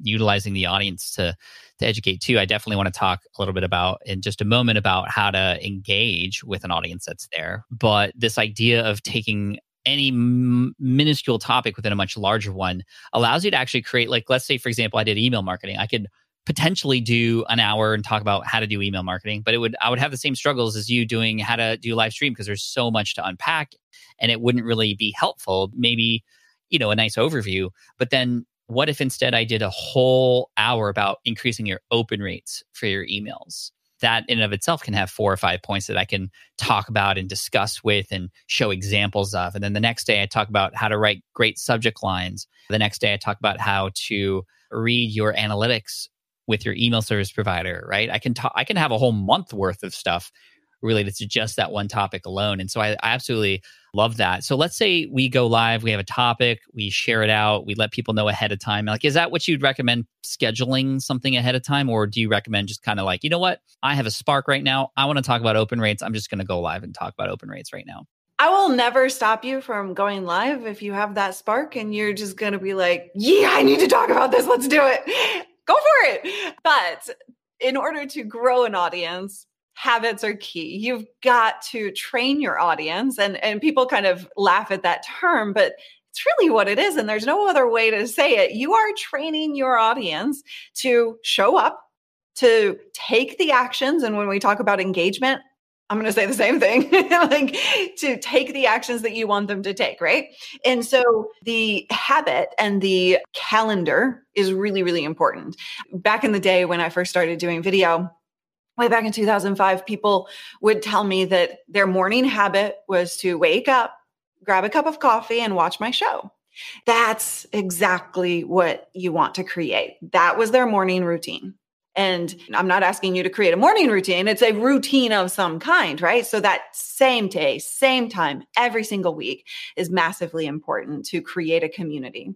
Yeah, that makes me think about the live streams that I watch now. I've been getting really involved in the Pokemon collectible community having started a channel. Yeah, I actually started a YouTube channel. It's we just crossed 36,000 subs, which is really crazy, but I'm very involved in that community now and I'm also uh, a consumer of content from other creators and there's this one guy his name's Sagar and he goes live almost every night. And literally every day I get the notification because I'm, you know, bell subscribed and it just becomes a part of my routine after the kids go down is i have him on in the background or i'm engaged and i'm watching and it's just like now I'm at a point where if he skips a day, I'm like, oh man, I'm like, I feel like something's missing here. It's kind of it's kind of crazy how that habit starts to form that behavior, and and then when he comes back live again, it's like, oh man, like thank you, and you know we're all excited. and, and to go a little deeper on this, you know, it's a mental thing. You need to understand what you're asking your audience to do. You want viewers, yet you're not willing to be committed to showing up at the same day, same time every week. Feels kind of selfish. Very selfish, right? It's like, okay, give to me by showing up on my stream, but you're not giving to them. So when you think about that from from that perspective, it really kind of shifts the way you think about creating that habit, I think. What are some additional items, if any, before we get to engagement to get more people to watch, right? I think that by showing up and being consistent, people will eventually, especially because platforms can help you out, like algorithms and stuff. But hopefully, you're providing good content, connecting with people. They also share it. Maybe you have an email list or other things. But what what are some additional ways that we can get more people to show up live when we are live? One of the most important things is depending on the platform that you're going live to, you've got to focus on the titles, the descriptions. Like if you're on YouTube, the thumbnail, the titles, uh, the keyword research, massively important, even for live. And a little, you know, thing here is that you can actually show up on YouTube in the search at the top of the search while you are live. But you need to be saying the words. You need to be saying the keywords that are in your title and your description because they're listening to what you're saying as well as seeing what you're putting. That's important uh, to rise to the top when it when it comes to live on YouTube. Facebook, same thing. Yet titles, interestingly enough, people put too much attention into the title on Facebook while live. It's important on the replay, but during the notification process of Facebook, the description is where it's at. And you need to be intriguing because when you look at your notifications, it says going live and it's actually putting in the notification system the description and the title is gets missed. Little trick there. Um, if you focus on enticement, I took a picture of two of my students and Stu McLaren's live notifications coming in my Facebook alerts right back to back. And I it took this and I meant to share it with my students. I'm going to have to do this right after this. It was very obvious that Stu, I'm clicking on that notification because the description was enticing. And the other two descriptions got really lost. Like in this stream, we will what? We will what? Like, I don't you want to make sure that you're really punchy and encouraging people to have that must click attitude. Okay, so they click, They're coming in, they're seeing you.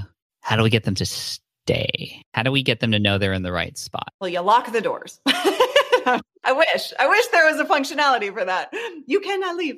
It's really in key that you understand that in order for people to, you know, stay, they have to be engaged. They have to see something that they must stay for. Otherwise, you're very likely to lose them to a phone call, to another stream, to a notification, et cetera, et cetera. In order to get engagement, you must be engaging and you have to actually engage with your audience. You can't be paying attention to nothing. You can't be waiting for viewers to show up because when one viewer shows up and they see you waiting and not doing anything, they're leaving, right? So you kind of have to earn it, right? You got to earn that engagement. You gotta earn it. Yeah, absolutely. And in order for you to be engaging, you've got to tap into your uniquely you magic. That is the key is being I hate when people say like just be you because nobody knows like how to actually do that, right? what does that mean? Um, so instead of thinking about it that way, it's tapping into your true vulnerable self. That doesn't mean you got to cry, but there's so much fake authenticity that happens in the world that you've got to break free from that. And what happens with you on camera in terms of this process of getting them to stick is you think that people are there to judge you and you're afraid that you're going to screw something up I screw phrases up all the time. I have so many flaws that are strengths to my audience. I combine sentences constantly, uh, and as my my brain is moving too fast for my for my mouth sometimes, and so like I'll combine popular phrases and screw them up all the time. And so my audience, I see that as a flaw. I my audience sees that as a fun thing to make fun of me. Right? They're not judging me it's just funny when it happens. I don't get pop culture references at all because I didn't grow up with a TV or pop culture of any kind in, allowed in my life. So I don't know anything about the 80s, even though I'm an 80s girl. That is hilarious to my audience, though it's very embarrassing to me until I learn to tap into it. And now I say, every time somebody obviously does a pop culture reference because I kind of maybe understand that it's a pop culture reference. I'm like, is that a pop culture reference? And then they'll make fun of me and like we'll play a guessing game, or I will be like, Star Wars, I got it. I earn 500 points or whatever. I'll award myself points for getting a pop culture reference, right? So this is what I call audience triggers. And when you learn to tap into your uniquely you magic that creates audience triggers and creates a universe, spelled Y O U, universe, then you are creating this environment that is a, a stick or a bail scenario. And when people are not going to, people are going to bail who are like, this girl's crazy. Like, I don't like her at all. I don't like her laugh, which I get told all the time. I don't like the way she smiles, which I get told all the time. Like, people are going to hate me and we want them out, right?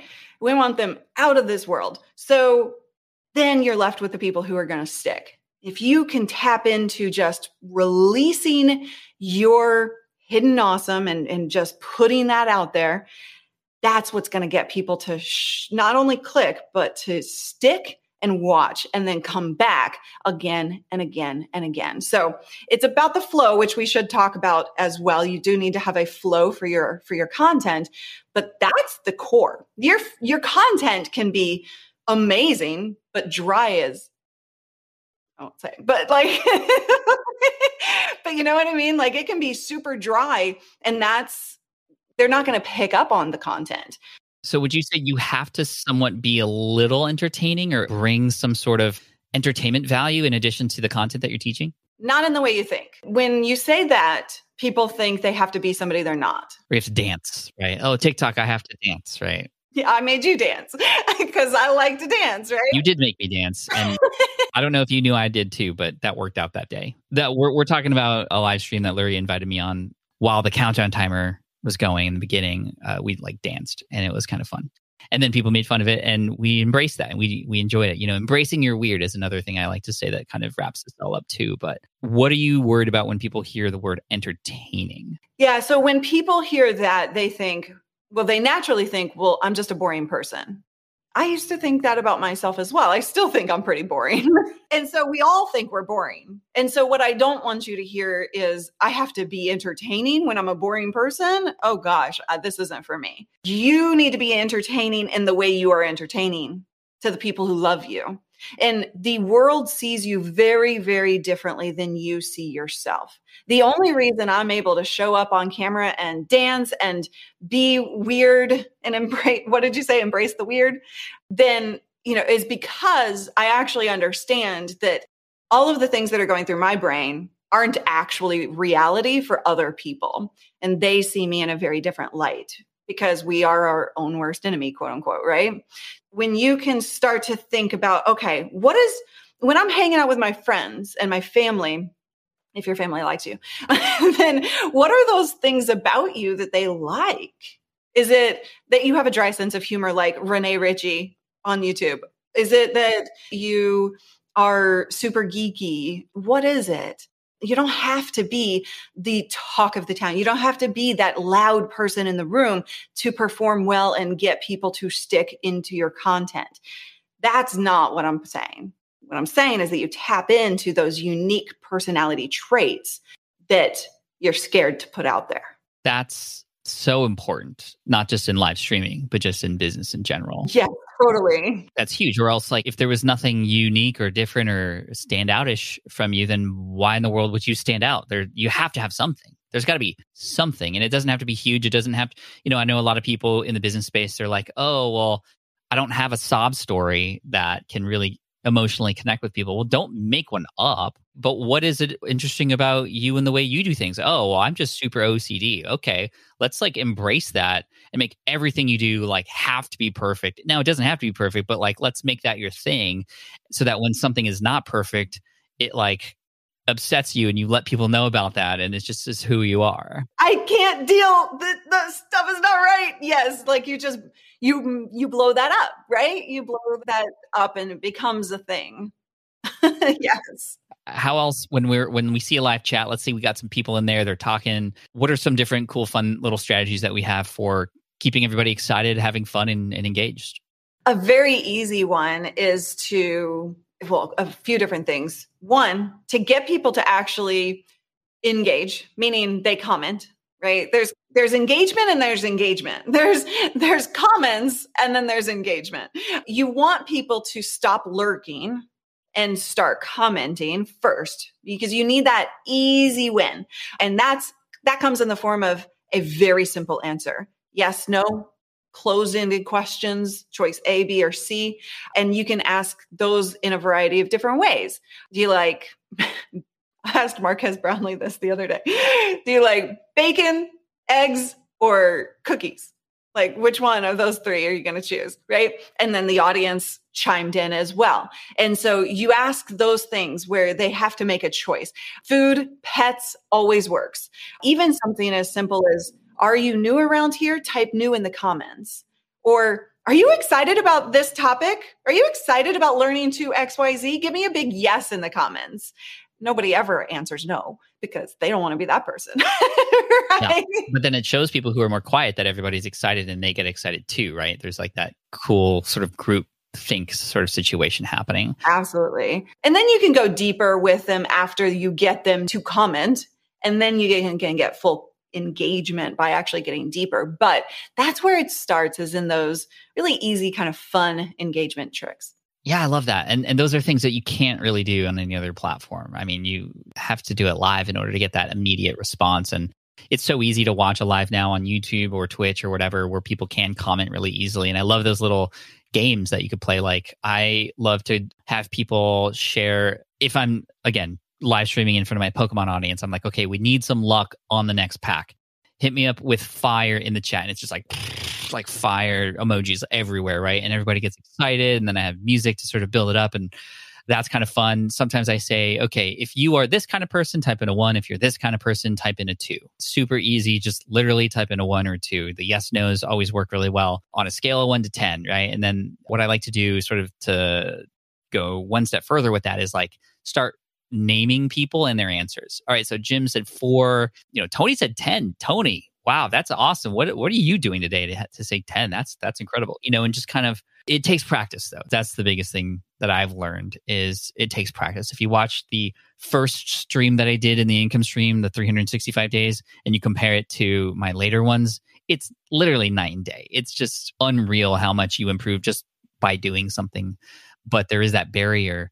So I really, really appreciate all these tips and, and the help to get started. You know, we didn't even get into equipment and stuff, and I didn't want to because that's often where people go first. I mean, there is equipment at all different budgets to go live. You might even be able to go live with the tools you have now, but it's this stuff that we're talking about today. What would be one final biggest tip that you have for everybody who's about to go live or they've gone live and they want to do it right? Let's give them some encouragement before we finish up today. Can I do two things? Yeah. Over deliver. This is what you do always. uh, number one, understand, you know, on the back of the engagement conversation, understand that you do not need to stick to your content and content alone. People want to know you as a human being, bringing in the things that are your hobbies, your pets, your kids, your significant other, conversations around other aspects of your life outside of the content itself. That's where you're going to really get engagement. Make sure that you don't get siloed in your brain about that. And then when it comes to the content delivery, we j- just didn't mention the show flow that I, I think is so important. It's really important that you understand that the flow of your content is going to kind of move people through the content without you worrying so much about, I forget what I'm going to say, or what if I get off track or going down those squirrel holes? Squirrels are totally fine as long as you keep coming back, as long as they're relevant or funny or entertaining of some kind, right?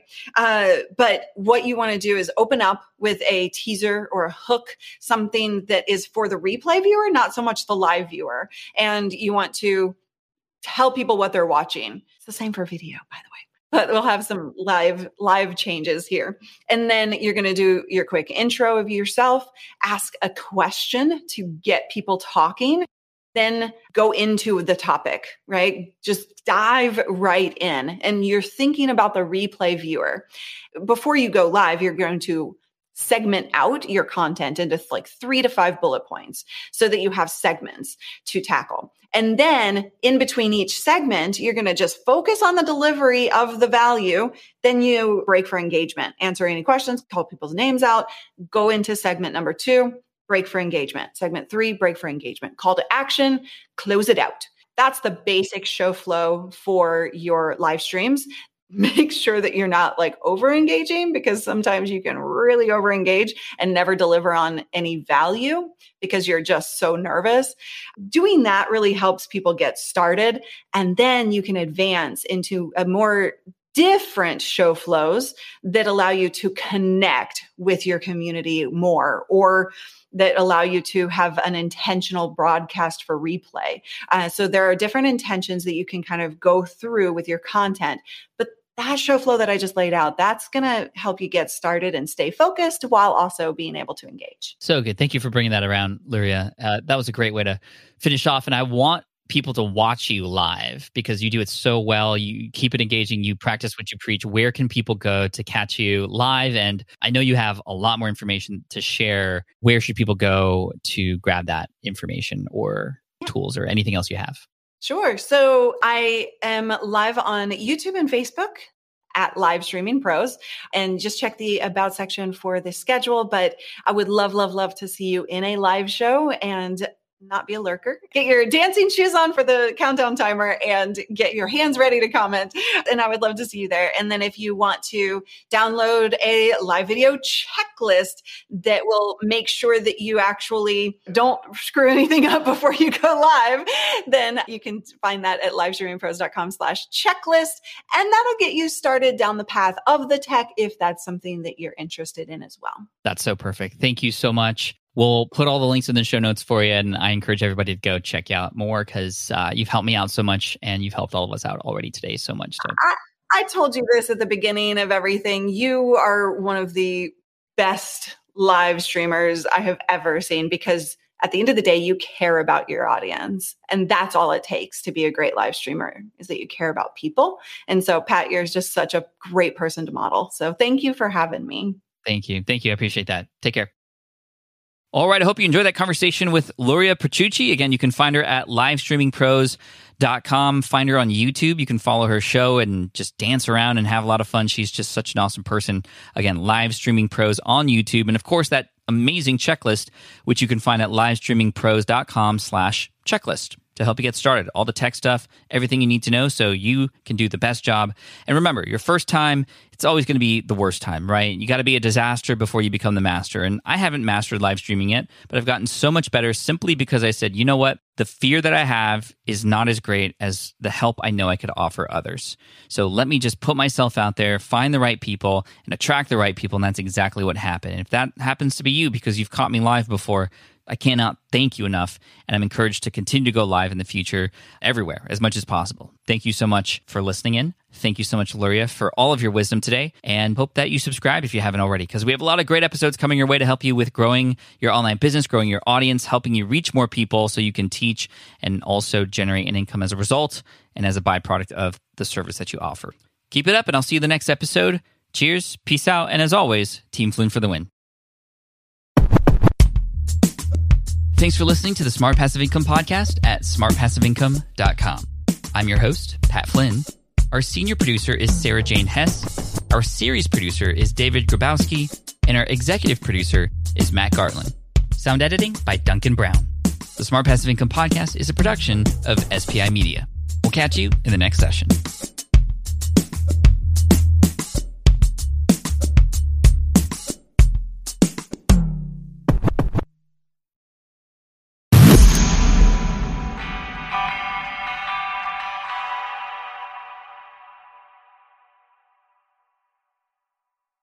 If you enjoyed today's show, please head over to iTunes, give us a rating, and leave a review.